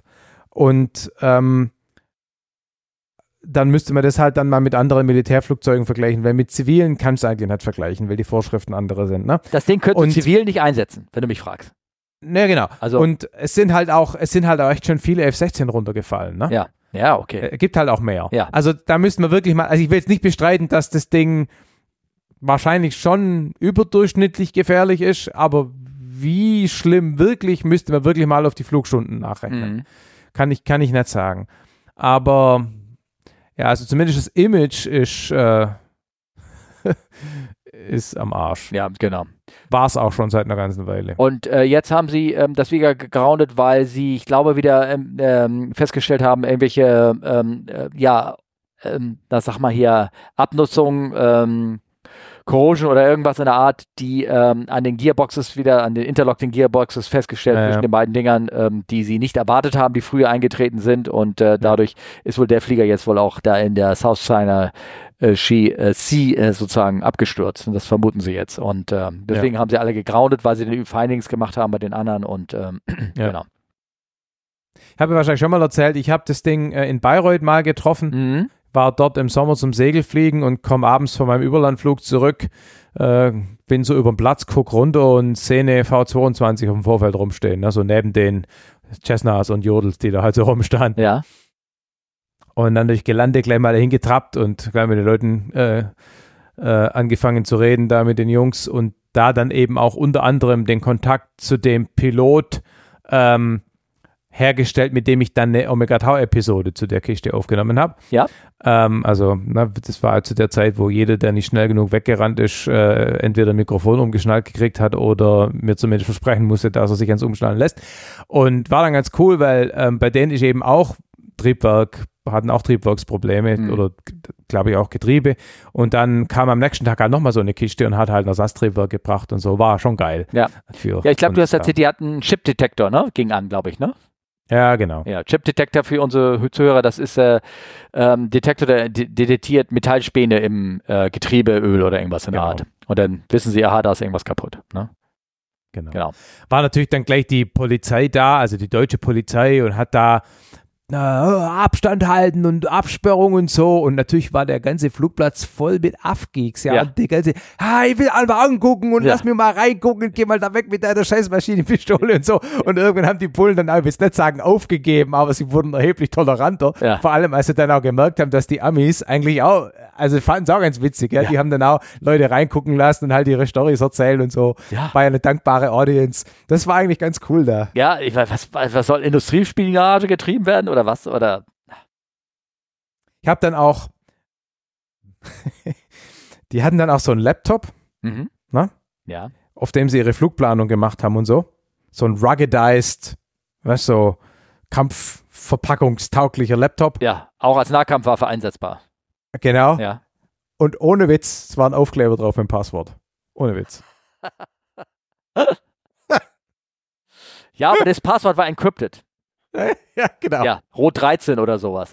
Vielleicht war es einfach nur eine Verarschung. Ja, das kann ja auch sein. Ja, ja, ja, ja. Aber es war definitiv. Sehr schön, ja, herrlich. Ähm, ja, nee, gut, also wie gesagt, ich hatte das Thema rausgesucht, weil eh, eigentlich finde ich den Flieger charmant, ne? Naja. Ist eine tolle Idee, aber es, es ist schwierig, anscheinend das Ding ah, zu fliegen, weil es gibt viele Vorfälle, wo die, ähm, wo, ähm, äh, ja, wo die Aerodynamik den Trick gespielt habe, äh, wie ich gibt einen Vorfall, wo sie auf dem Flugzeugträger angeflogen sind und ähm, er so schräg angeflogen ist über die Kante rüber und dann hat das eine Ding mehr Uplift als das andere und dann Ja, hat er da auch Weil der eine war im Ground-Effekt, der andere nicht, ne? Genau, genau. Und dann, dann gibt es da Effekte, die nicht mehr kontrollierbar sind und alles in der Art. Also es ist schon, scheint anspruchs, nicht anspruchsvoll, weiß ich es nicht, also, aber es scheint Also- halt, ne? Ja. Aber das, das finde ich ehrlich gesagt ein bisschen erstaunlich, weil, also ich meine, das ist ja nun nicht das erste Fly-by-Wire-Flugzeug. Mhm. Also man müsste das eigentlich mit einem vernünftigen Flug, Flugkontrollsystem, äh, Flugregelungssystem Ja, ja. in den Griff kriegen. Mhm. Die Geschichte, dass deine Synchronisationsgearbox verreckt, das ist dann wieder mehr klassisches, mechanisches, wo, wo du sagen musst, okay, gut, klar, ich meine, das, das passiert. Ich meine, man hat bei allen möglichen Flugzeugen irgendwelche LTAs, weil man irgendwann mal feststellt, dass irgendwas sich nicht so verhält, wie man es vorausberechnet hat. Aber das Flugkontrollsystem sollten sie nach, wenn man ehrlich ist, inzwischen 30 Jahren Entwicklung und Weiterentwicklung, Ja. da würde man eigentlich schon denken, dass sowas funktionieren kann. Ja. Hm. Naja. Ah, schauen wir mal. Naja, vielleicht äh, fixen sie es oder vielleicht kommt der Next Generation von. Ähm, Ja, es gibt ja, es gibt ja ähm, ähm, zwei Weiterentwicklungen. Das eine ist die, äh, wie heißt das Ding? Bell Augusta 607, 609. Äh, das kriege ich gerade nicht zusammen. Das ist ein ziviler ähm, Tiltrotor, genau. Augusta, Augusta Westland AW 609. Formerly known as the Bell Augusta, habe ich doch richtig gewusst. mhm. 609. Ähm, das ähm, hat eine, auch eine Konfiguration similar, also ähnlich wie die, wie die Osprey. Mhm. Ähm, und ist eigentlich, wenn ich es richtig weiß, für den Zivil, genau, aimed for the civilian äh, market, ne? Aber Introduction expected mid 2020s, also ist noch nicht im Einsatz. Aber da gibt es eine Weiterentwicklung und es gibt doch jetzt beim amerikanischen Heer diesen Future, also die Black Hawk Replacement im Endeffekt. Ja, ja, genau. Den, den, der hat äh, so einen schneller Hubschrauber, ne? Der hinten einen Propeller hat, ne? Und sowas, ne? War das nicht Da so? weiß ich eben gerade nicht, welcher gewonnen hat. Ich meine, der, Klapp, der Klapptriebler hat gewonnen. Ah, okay. Äh, Black Hawk äh, Replacement. Genau, Bell 280 Weller hat gewonnen. Also es gab eine Sikorsky, wie immer, natürlich eine Sikorsky und eine Bell. Und die Sikorsky hatte so einen, äh, so einen Pusher-Prop Mhm. hinten, so wie damals die CH56 oder AH56 Cayenne, Ch- Cheyenne hieß die, glaube ich. Mhm. War so ein Prototyp-Dingens da. Und gewonnen hat aber die V280 und das ist im Grunde auch wieder so eine äh, Tiltrotor-Konfiguration. Ah, ja, okay. Ja. Ne? Genau. Naja. Hm, schauen wir mal, schauen wir mal. Ähm, so Dinge passieren und ähm, was ganz frisch auch als Nachricht reingekommen ist, äh, viele von euch haben das ja äh, mitverfolgt von dem Ural Air A320, der da auf einer Wiese irgendwo gelandet ist, weil die Ja. Jungs, da haben wir ja persönlich in unserer Folge drüber gesprochen, Ja. weil die sich so ein bisschen in der Spritkalkulation da ein bisschen verrechnet haben. Und da Mhm. wurde irgendwie rumgebastelt und alles möglich gemacht, dass der da wieder rausgeflogen wird. Aber Mhm. latest News, man hat sich wohl entschlossen, das Ding dort vor Ort auseinanderzubauen und als Ersatzteil zu verwenden. Also die Kiste wird da leider nicht rausgestartet werden. Das ist schön, hätte ich gerne gesehen, ähm, aber der Flieger fliegt dann halt nicht mehr sozusagen. Können, können wir stehen lassen und ein Hotel draus machen oder so, aber vielleicht ist es irgendwo am Arsch der Welt und da will keiner übernachten. Ich, so. äh, es ist am Arsch der Welt. Das ist doch irgendwo. Irgendwo. ja, ja. Ähm, das, also Ural Air ist ein Name dafür, ne? Das ist irgendwo. äh, ja. Also das Ja. ist, äh, also äh, Schade eigentlich. Ich hätte ich hätte, ich es gern gesehen. ja, ja, klar, logisch, ich hätte es auch gerne gesehen. Aber eins muss man ja sagen, sie brauchen die Ersatzteile gerade sehr dringend. Ne? ja, Ja. stimmt. Ja, also, Ah, böses Thema, ja, sehr, sehr zynisch. Äh, ja, also das war so die Ru Ru Rubrik sozusagen, was so alles so passiert ist. Ähm, ich hoffe, wir haben euch so ein bisschen Einblick gegeben, auch in die Jal-Sache und euch genügend verwirrt, sodass ihr jetzt dann auch durch Fragen wieder das in richtige Richtungen lenken könnt, sodass ihr dann vielleicht mehr an Erkenntnisgewinn habt als durch diese Folge. Schauen wir mal. Aber wir haben äh, noch Fragen und da haben wir welche eingesammelt. Und eine habe ich von Lenny bekommen, die hat er mir schon vor Wochen auf jeden Fall gestellt. Und die wollte ich gerne versuchen zu beantworten, aber da muss mir dabei helfen. Moment, ich muss mal, mal ganz kurz hier. Genau, ähm, Lenny hatte mir, ähm, hatte mir eine E-Mail geschickt, hat sich sehr viel mhm. bedankt und er hatte nämlich eine Folge gehört. Ähm, Zugfunk Folge 74, die Aha. dritte Dimension, die ist jetzt hier verlinkt sozusagen. Und da hat er mhm. folgendes geschrieben. Wer liest das jetzt? Du oder ich? Weil ich ja angesprochen bin, ne? oder? Liest du? Ich lese, okay. Hallo Steffen, die Zugfunker haben eine Folge über den Unterschied zwischen Beruf des Lokführers und des Piloten gemacht. Die Folge ist sehr hörenswert, wo ich auch Punkte beleuchtet werden, die nicht, die ich nicht auf dem Schirm hatte. Vielleicht kannst du die Folge ja mal hören und dein Feedback zu der Folge geben. So, dann habe ich gefragt, ja, was denn genau? Und dann hat er mir ähm, äh, nur Zeiten gegeben, die er spannend fand. Äh, die haben wir dann irgendwie auch gehört. Aber bewusst war ich auch nicht, nicht so richtig schlau.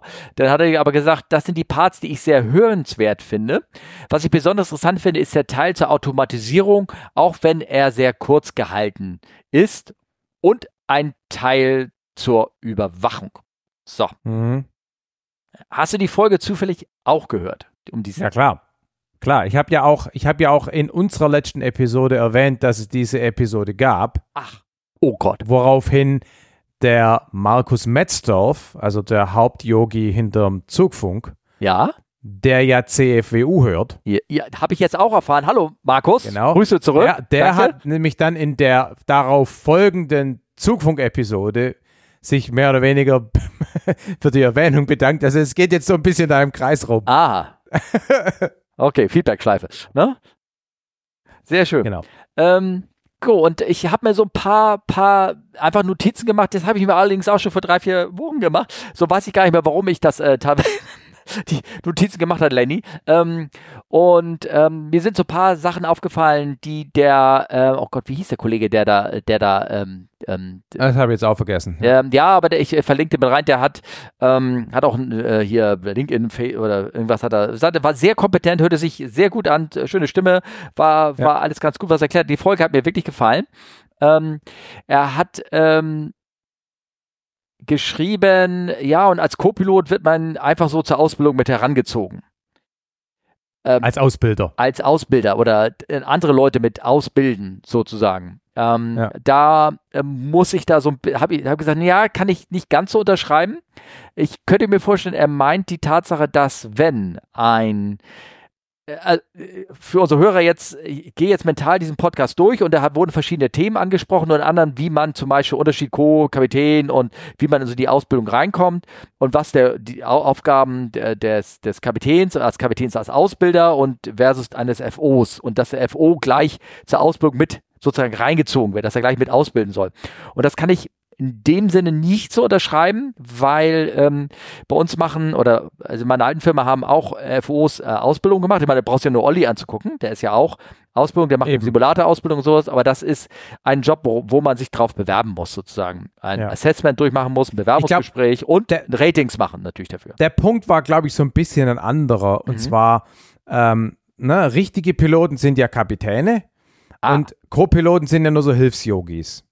Das war also der Vorteil der Zugfunker. Nee, nee, oh. das ist das, was man oft in der ah. General, was, was die Leute meinen, wie es wäre. Aha, darfst du denn auch schon mal mitfühlen? Und, so. Ja. ja. Und wenn man das so sieht, dann ist es sozusagen erstaunlich, dass auch diese Co-Piloten, die ja noch gar nicht richtig fliegen können, weil sonst wären sie ja Kapitän, okay. dass die auch Ausbilder sein können. Ja. Ja. Weil eigentlich musst du ja erstmal Kapitän werden und dann das hehre Ziel des Ausbilders. Ja. ja? Okay. Und so ist es halt nicht. Ja. Sondern Kapitän und Co. oder FO sind halt zwei Rollen, die beide ihre Aufgaben haben. Und innerhalb beider dieser Rollen gibt es Ausbilder. Mhm. Und Co's werden von Zweifelsfall Co's ausgebildet. Ja. Und das ist, glaube ich, das, was er damit sagen wollte. Ah ja, okay, gut, alles klar. Gut. So habe ich das verstanden. Ja, stimmt. Äh, so kann man das auch sehen. Ähm, wobei FOs, wenn sie Ausbilder sind, in ihrer Funktion, also Sachen, die sie machen dürfen, bilden auch Kapitäne aus. So ist es nicht. Also Simulator und sowas, ne? Das in gewissen Ja. Phasen, das, das passiert auch. Äh, noch besser. Ja, ja, genau, noch besser.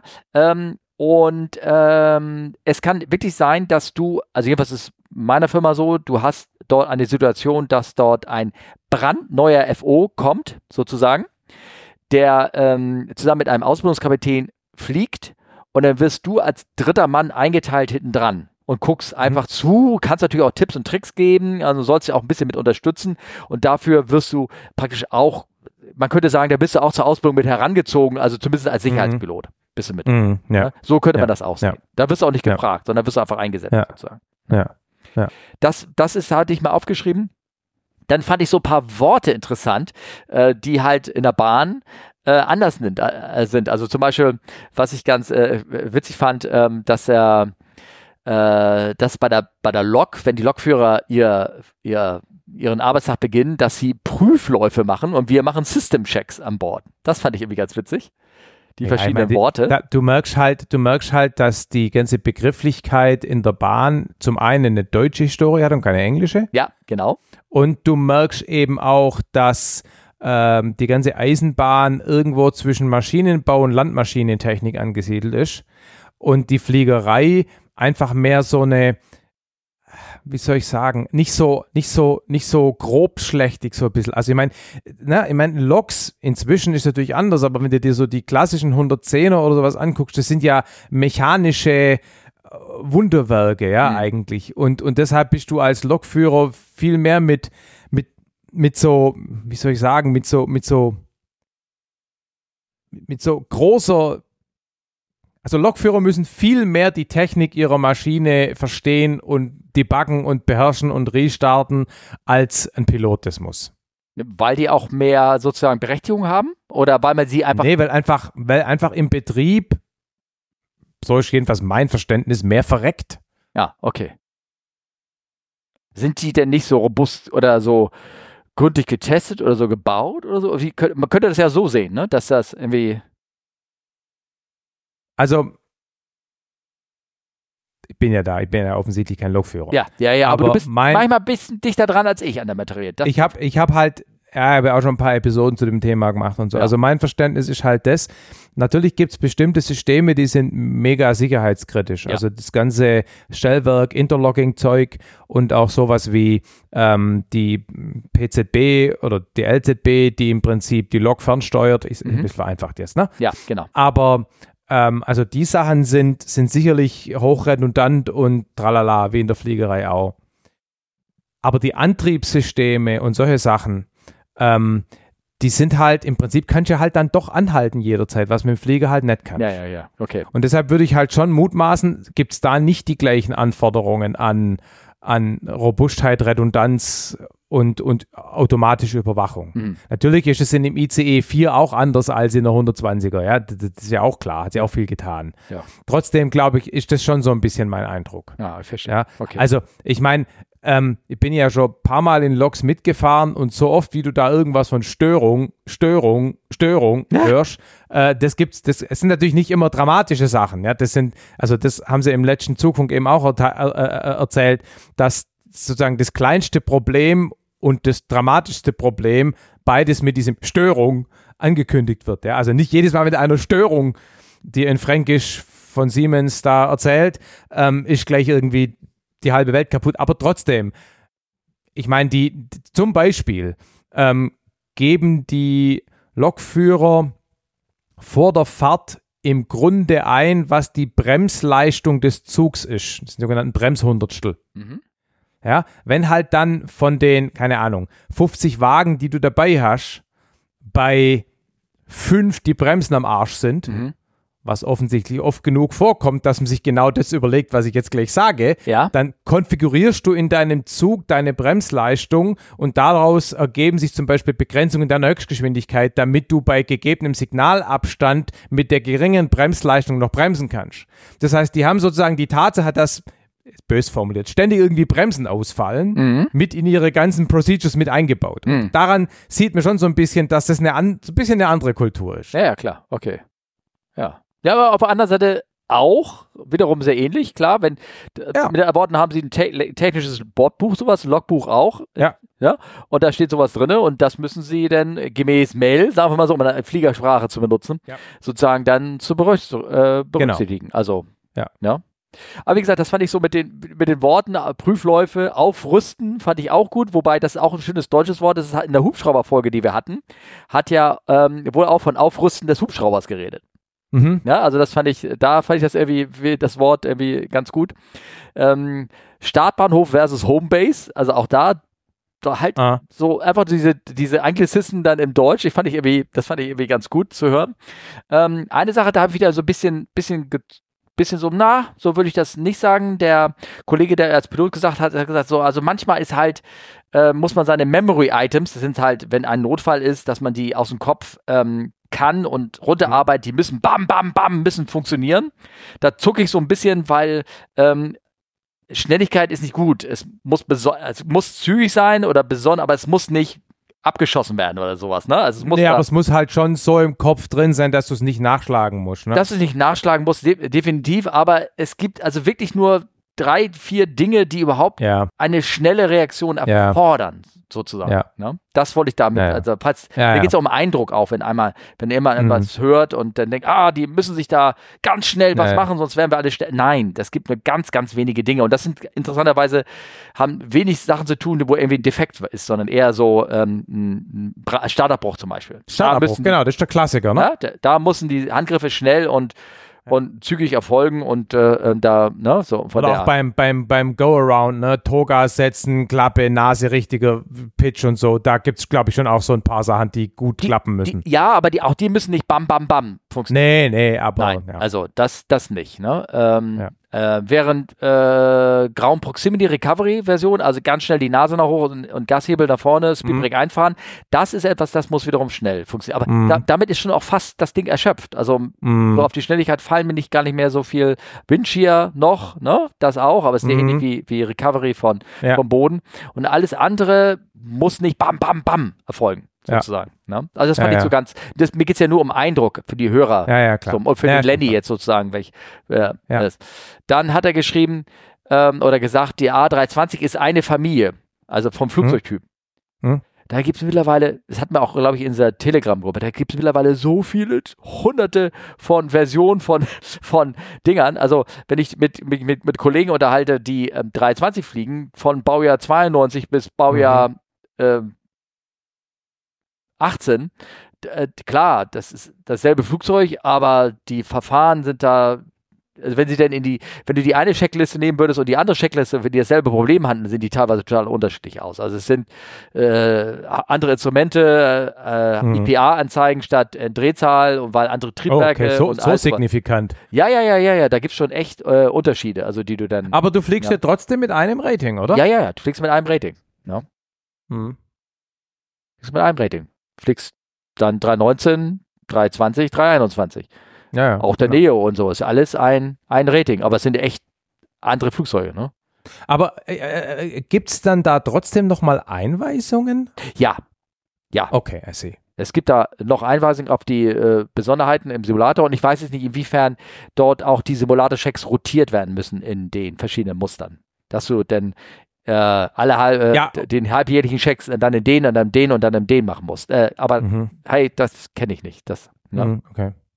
Ähm, was ich sehr schön fand, ähm, er hat der, der Kollege dort der gesprochen hat dieselben Worte benutzt, die ich, die ich auch irgendwie, hat mir keiner so gesagt, aber ich habe das irgendwie von mich auch selber so erfunden, wenn es darum geht, wenn man irgendwas entschieden hat und ist jetzt irgendwo anders gelandet, Diversion oder irgendwie sowas, das ist, er hat das dann das- die navigatorische Entscheidung des, des Kommandanten oder der, der, der Cockpit-Crew sozusagen. Mhm. Ähm, ich, das fand ich sympathisch, weil ich habe genau das gleiche Wort benutzt. So, ne, dass, dass du navigatorisch jetzt hier entschieden hast, der Flieger ist jetzt hier gelandet und nicht dort. Und der Rest ist jetzt die operationelle Entscheidung, was dann passiert, das ist dann ja nicht mehr in, in der Handhabe des, der Crew, sondern da wird dann von oben entschieden, was als nächstes passieren soll, sozusagen. Ja. Ne? Ja. Das ja. fand ich ganz nett.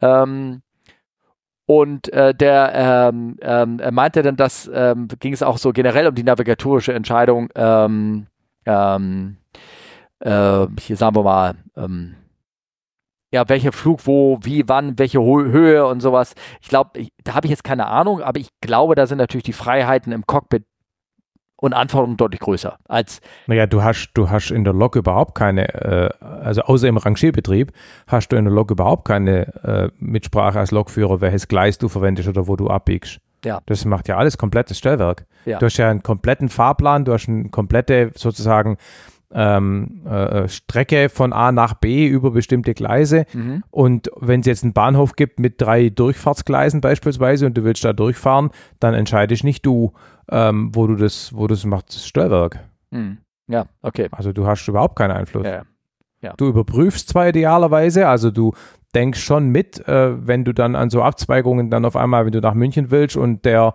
äh, biegst in Augsburg auf einmal Richtung nach Donauwörth ab oder so, oder andersrum, frag mir jetzt nicht genau, wie es da aussieht, dann, dann merkst du das hoffentlich als, hoffentlich als Lokführer und, und sag im Zweifelsfall mal Bescheid deinem Fahrdienstleiter und sagst, hey, ich bin hier gerade abgebogen worden, hä?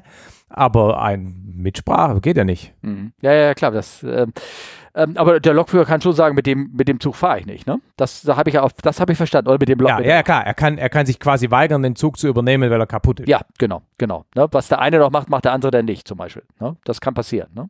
Ja.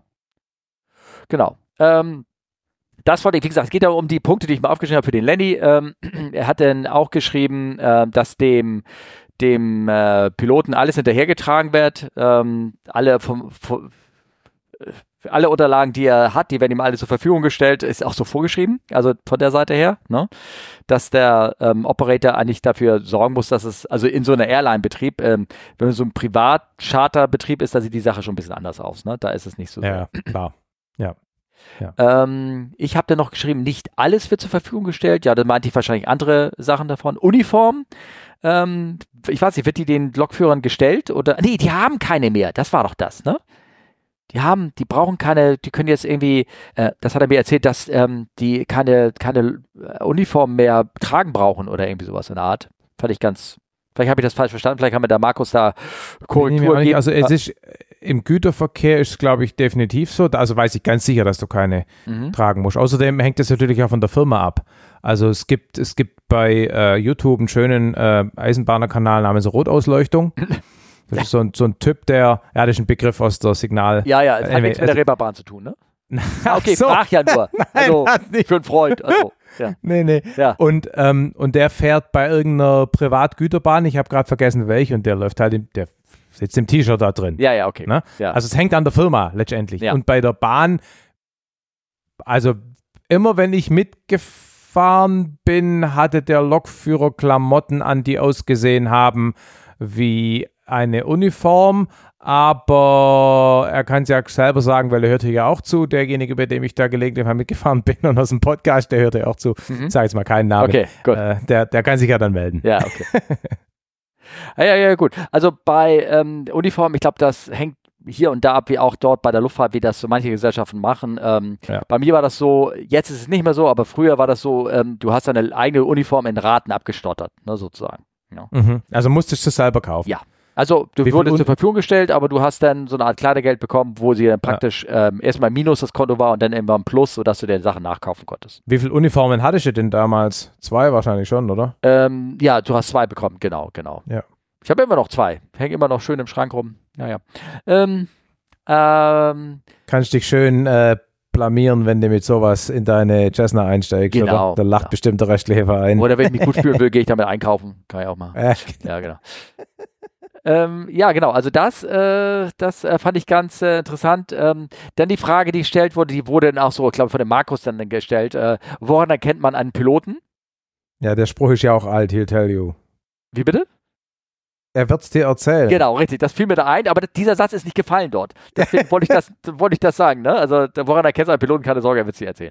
Genau. Äh, ähm, und was ich auch spannend fand, dass man, äh, also bei uns hat man, also nicht bei uns, in der Luftfahrt hat man, das, das war mir nicht so bewusst, hat man Passagiere, während man bei der Bahn Fahrgäste hat. Da denkst du, das ist ein anderer, anderer Name, aber ja, ist das irgendwie so definiert, es gibt eine Beförderungspflicht.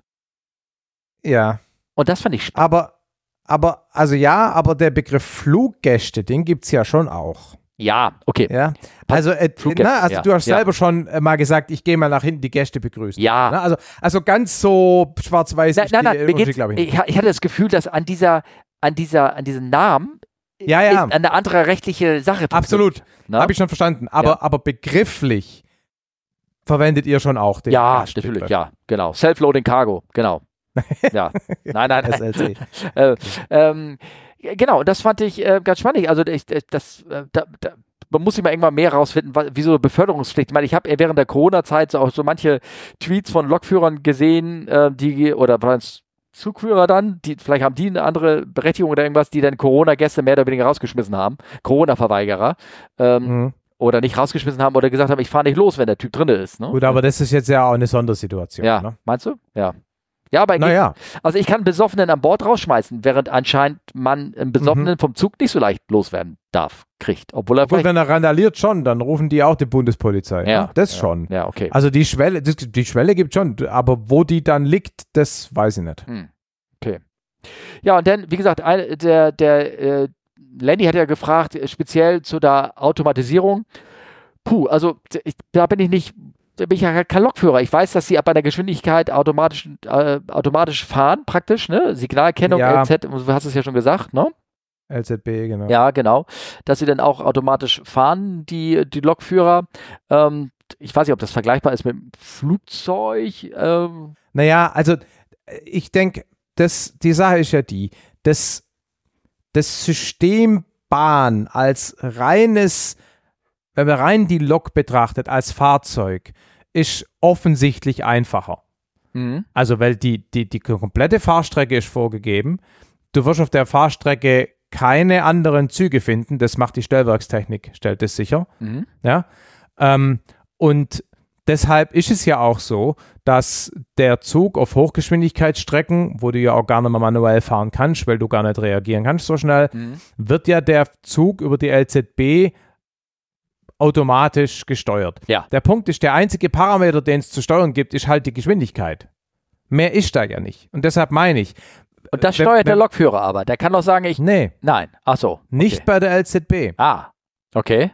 Ja, also de, beziehungsweise da gibt's, da muss, ein muss man unterscheiden. Also es ist so, grundsätzlich, die LZB ist ein System, das erstmal der, dem, dem, dem Zug sagt, wie schnell er irgendwo fahren darf. Und wenn ich es richtig weiß, gibt es da zwei Modi, sozusagen Flight Director und ein Autopilot. Ja. Das eine ist, dass dir das System die Geschwindigkeit anzeigt, vorgibt und du musst es dann eben ähm, von Hand nachregeln, so wie du bei einem Flight Director quasi deine, deine, deine, also quasi vom System vorgegeben kriegst, wie du fliegen sollst, aber du musst es selber tun. Ja. Und dann, und dann gibt es eben ähm, in der Lok ähm, so eine Art Autopilot, wo du das dann im Prinzip, ich verwende die Begriffe lose, wo du das im Prinzip verbinden kannst und dann die Lok im Prinzip selber die Geschwindigkeiten, die die LZB vorgibt, nachregelt. Ja. Okay. Aber der Punkt ist, der einzige Parameter, den es da zu steuern gibt, ist halt die Geschwindigkeit. Ja. Du Okay. musst nicht lenken, du musst, du musst nichts tun außer Geschwindigkeit, weil alles andere gibt dir ja die Strecke vor. Okay, verstehe. Und deshalb glaube ich, ist das reine automatisch Fahren überhaupt nicht das Problem. Das geht natürlich. Du, dafür brauchst du im Zweifelsfall erstmal keinen Lokführer. Mhm. Der Haken ist jetzt der, damit es funktioniert, brauchst du natürlich die entsprechende Infrastruktur am Gleis.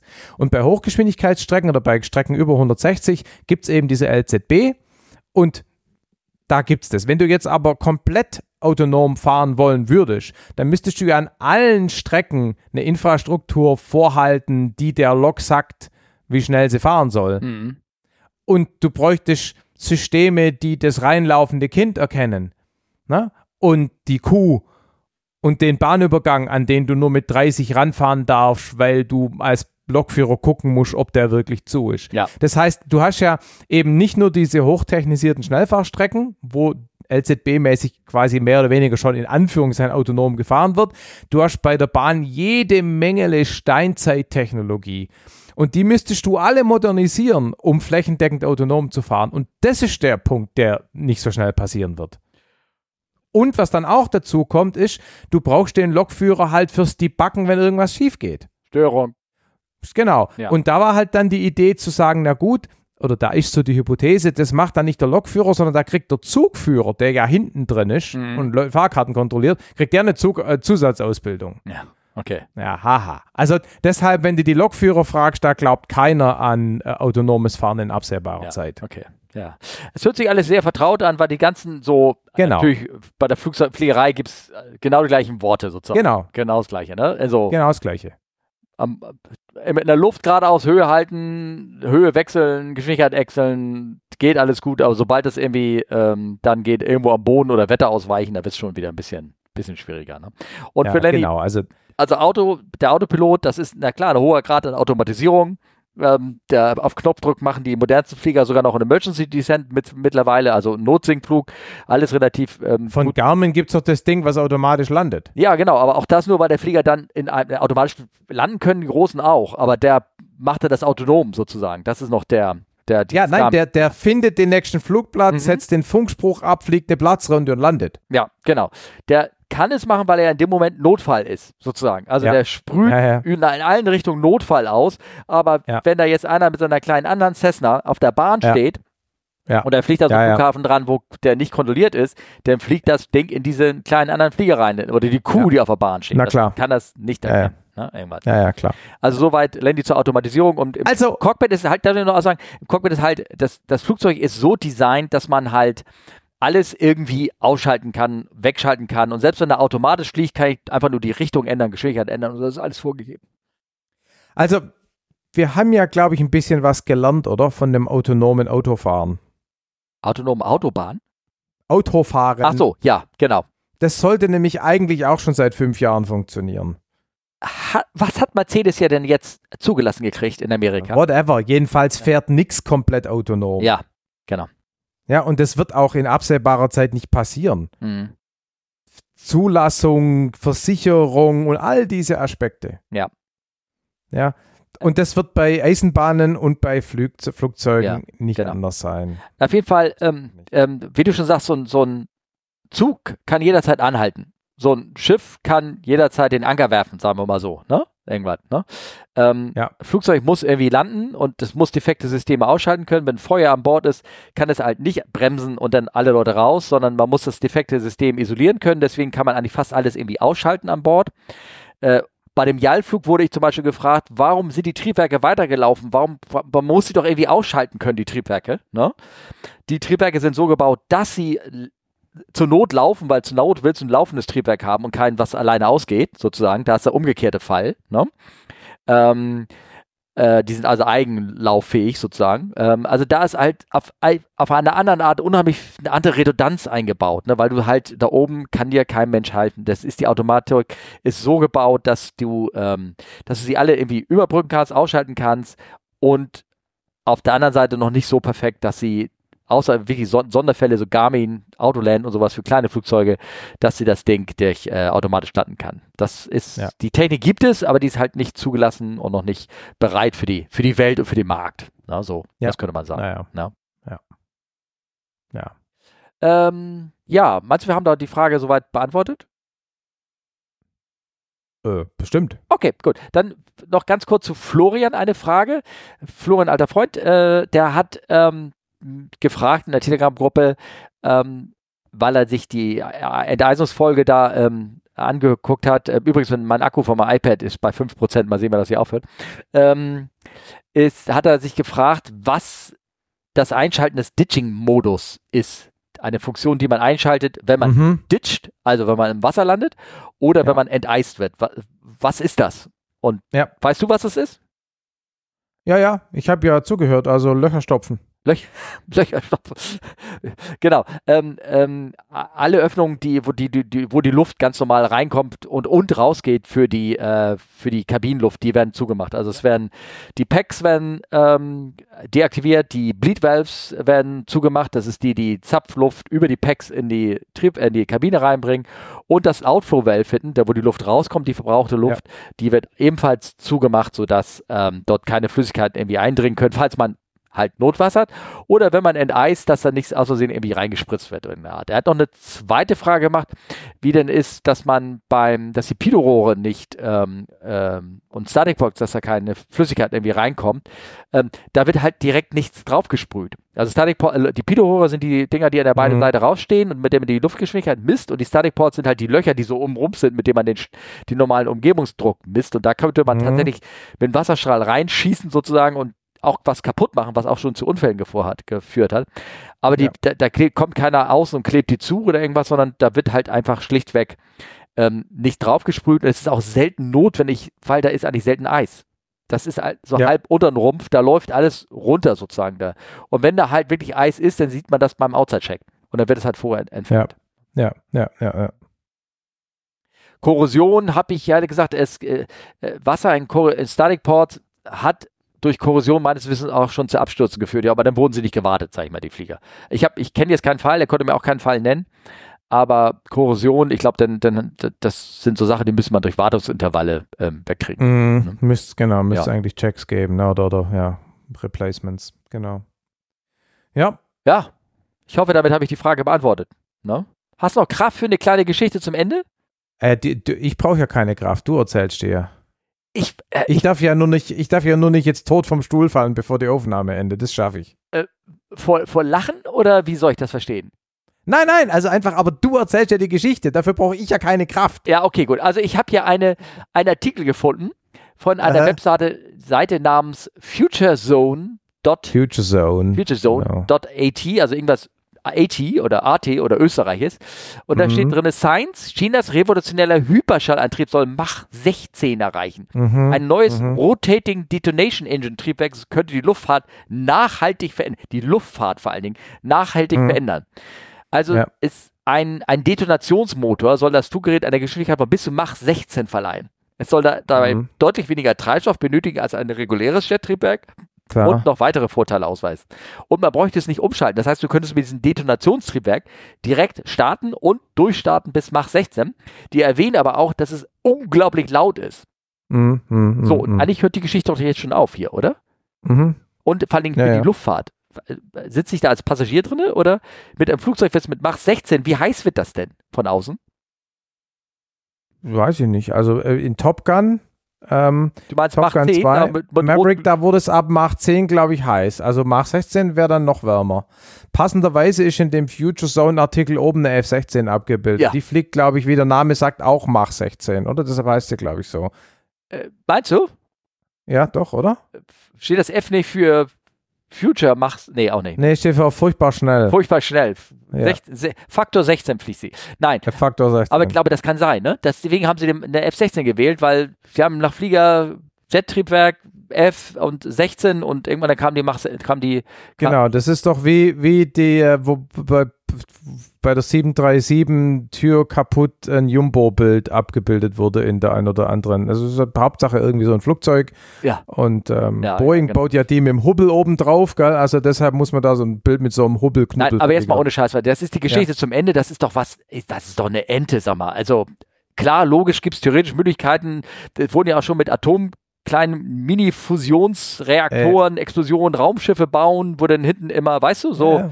Gibt es ja alles Deshalb so Fantasie, ne? reagiere ne? ich ja auch so seriös, weil ich so furchtbar ernst nehme. Ja, ich verstehe schon. Also, nach 16. Und 30 Kilometer Höhe, also nein. Und welches Material soll das aushalten? Ja, halt irgend so ein Titanzeug. Nein, Titan? Muss man halt noch irgend so einen scheiß Werkstoff erfinden. Wo ist das Problem? Jetzt haben diese eine geile Engine erfunden, die irgendwie das Ding auf Mach 16, und da wird ja irgend so ein Material Science Heine irgendwas äh, erfinden können, was da nicht wegschmilzt. Also du bist doch ein Ingenieur hier von uns. Also, was? Ja. Ja, eben deshalb sage ich es ja. Da ja. wird schon irgendeiner finden. Okay, also Zusatzaufgabe an unsere Hörerinnen, äh, bitte gebt mir, welches Material hält Mach 16 aus? Könnte das, kann man das auch ausreden? Das kannst du doch einfach ausreden. Naja, also das, ja? die Antwort gibt es ja schon irgendwie. Ne? Also, ich meine, Space Shuttle, ähm, ich weiß jetzt nicht genau, ob es Mach 16 ist, aber kommt ja auch mit ganz schön viel Machs da oben rein.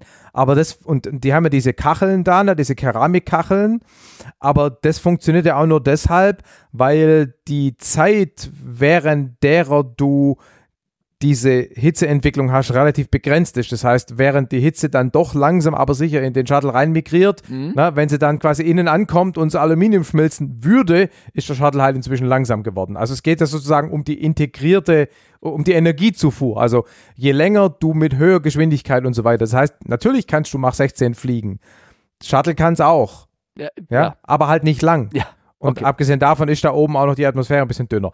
Also von dem her, ja, es ist wahrscheinlich Bullshit, klar. Ich habe da so meine Zweifel. Abgesehen davon, Ja. Space, Space Shuttle, ähm, wie viele Flüge gab es eigentlich von dem Space Shuttle? 160? Oder was? Sowas, ja. Habe Ja? jetzt mal gesagt 150, aber so die grobe Größenordnung. Genau. Und zwei Abstürze?